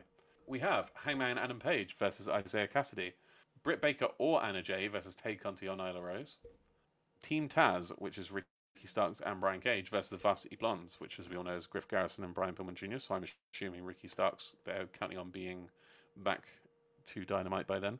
And Jake Hager versus Brandon Cutler. Jack, which match are you looking forward to the most, and why is it Jake Hager versus Brandon Cutler? because Brandon Cutler deserves a shot. Nah, um, obviously for me, personally, match looking forward to most. I reckon it's going to be the women's match for me. The winner. oh of- yeah, I mean I don't even know who's in that yet, but definitely that looks like the most exciting match. yeah. No, that's going to be that's going to be awesome. Whoever that is, and I mean, because we don't know who's in it, we'll go for one that we do know is happening. The hangman Isiah Kassidy will also be a great match. Yeah, that would be my second too, Patrick. Yeah, not not very exciting matches now from the beginning to say. I just like to see Brandon Cutler. I think he will be squashed, but I'm I'm happy for Brandon Cutler to be in there, and I'm more excited like about the women's matches now, which we'll see on Monday who uh, who advanced to the next round, and uh, yeah, more excited for that. The other matches are like fine. Let's see Team Taz. I couldn't care less right now, so let's see what comes out of that and what other matches will be announced during the week. It's quite a weak card, isn't it? Um, I definitely do think the uh, women's match is will be the most exciting one. I mean, it's gonna say a lot about where they see Nyla Rose's position, the outcome of this match for sure. I reckon now. I um, because I think could go either way. That brings us to the end of our show. We had a good time, lads. All three of us back together again. Mm-hmm.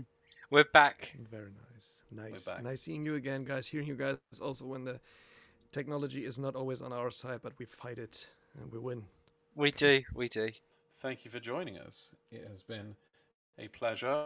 So I'm just going to go with our friend Roman Reigns and say until next time, hooah!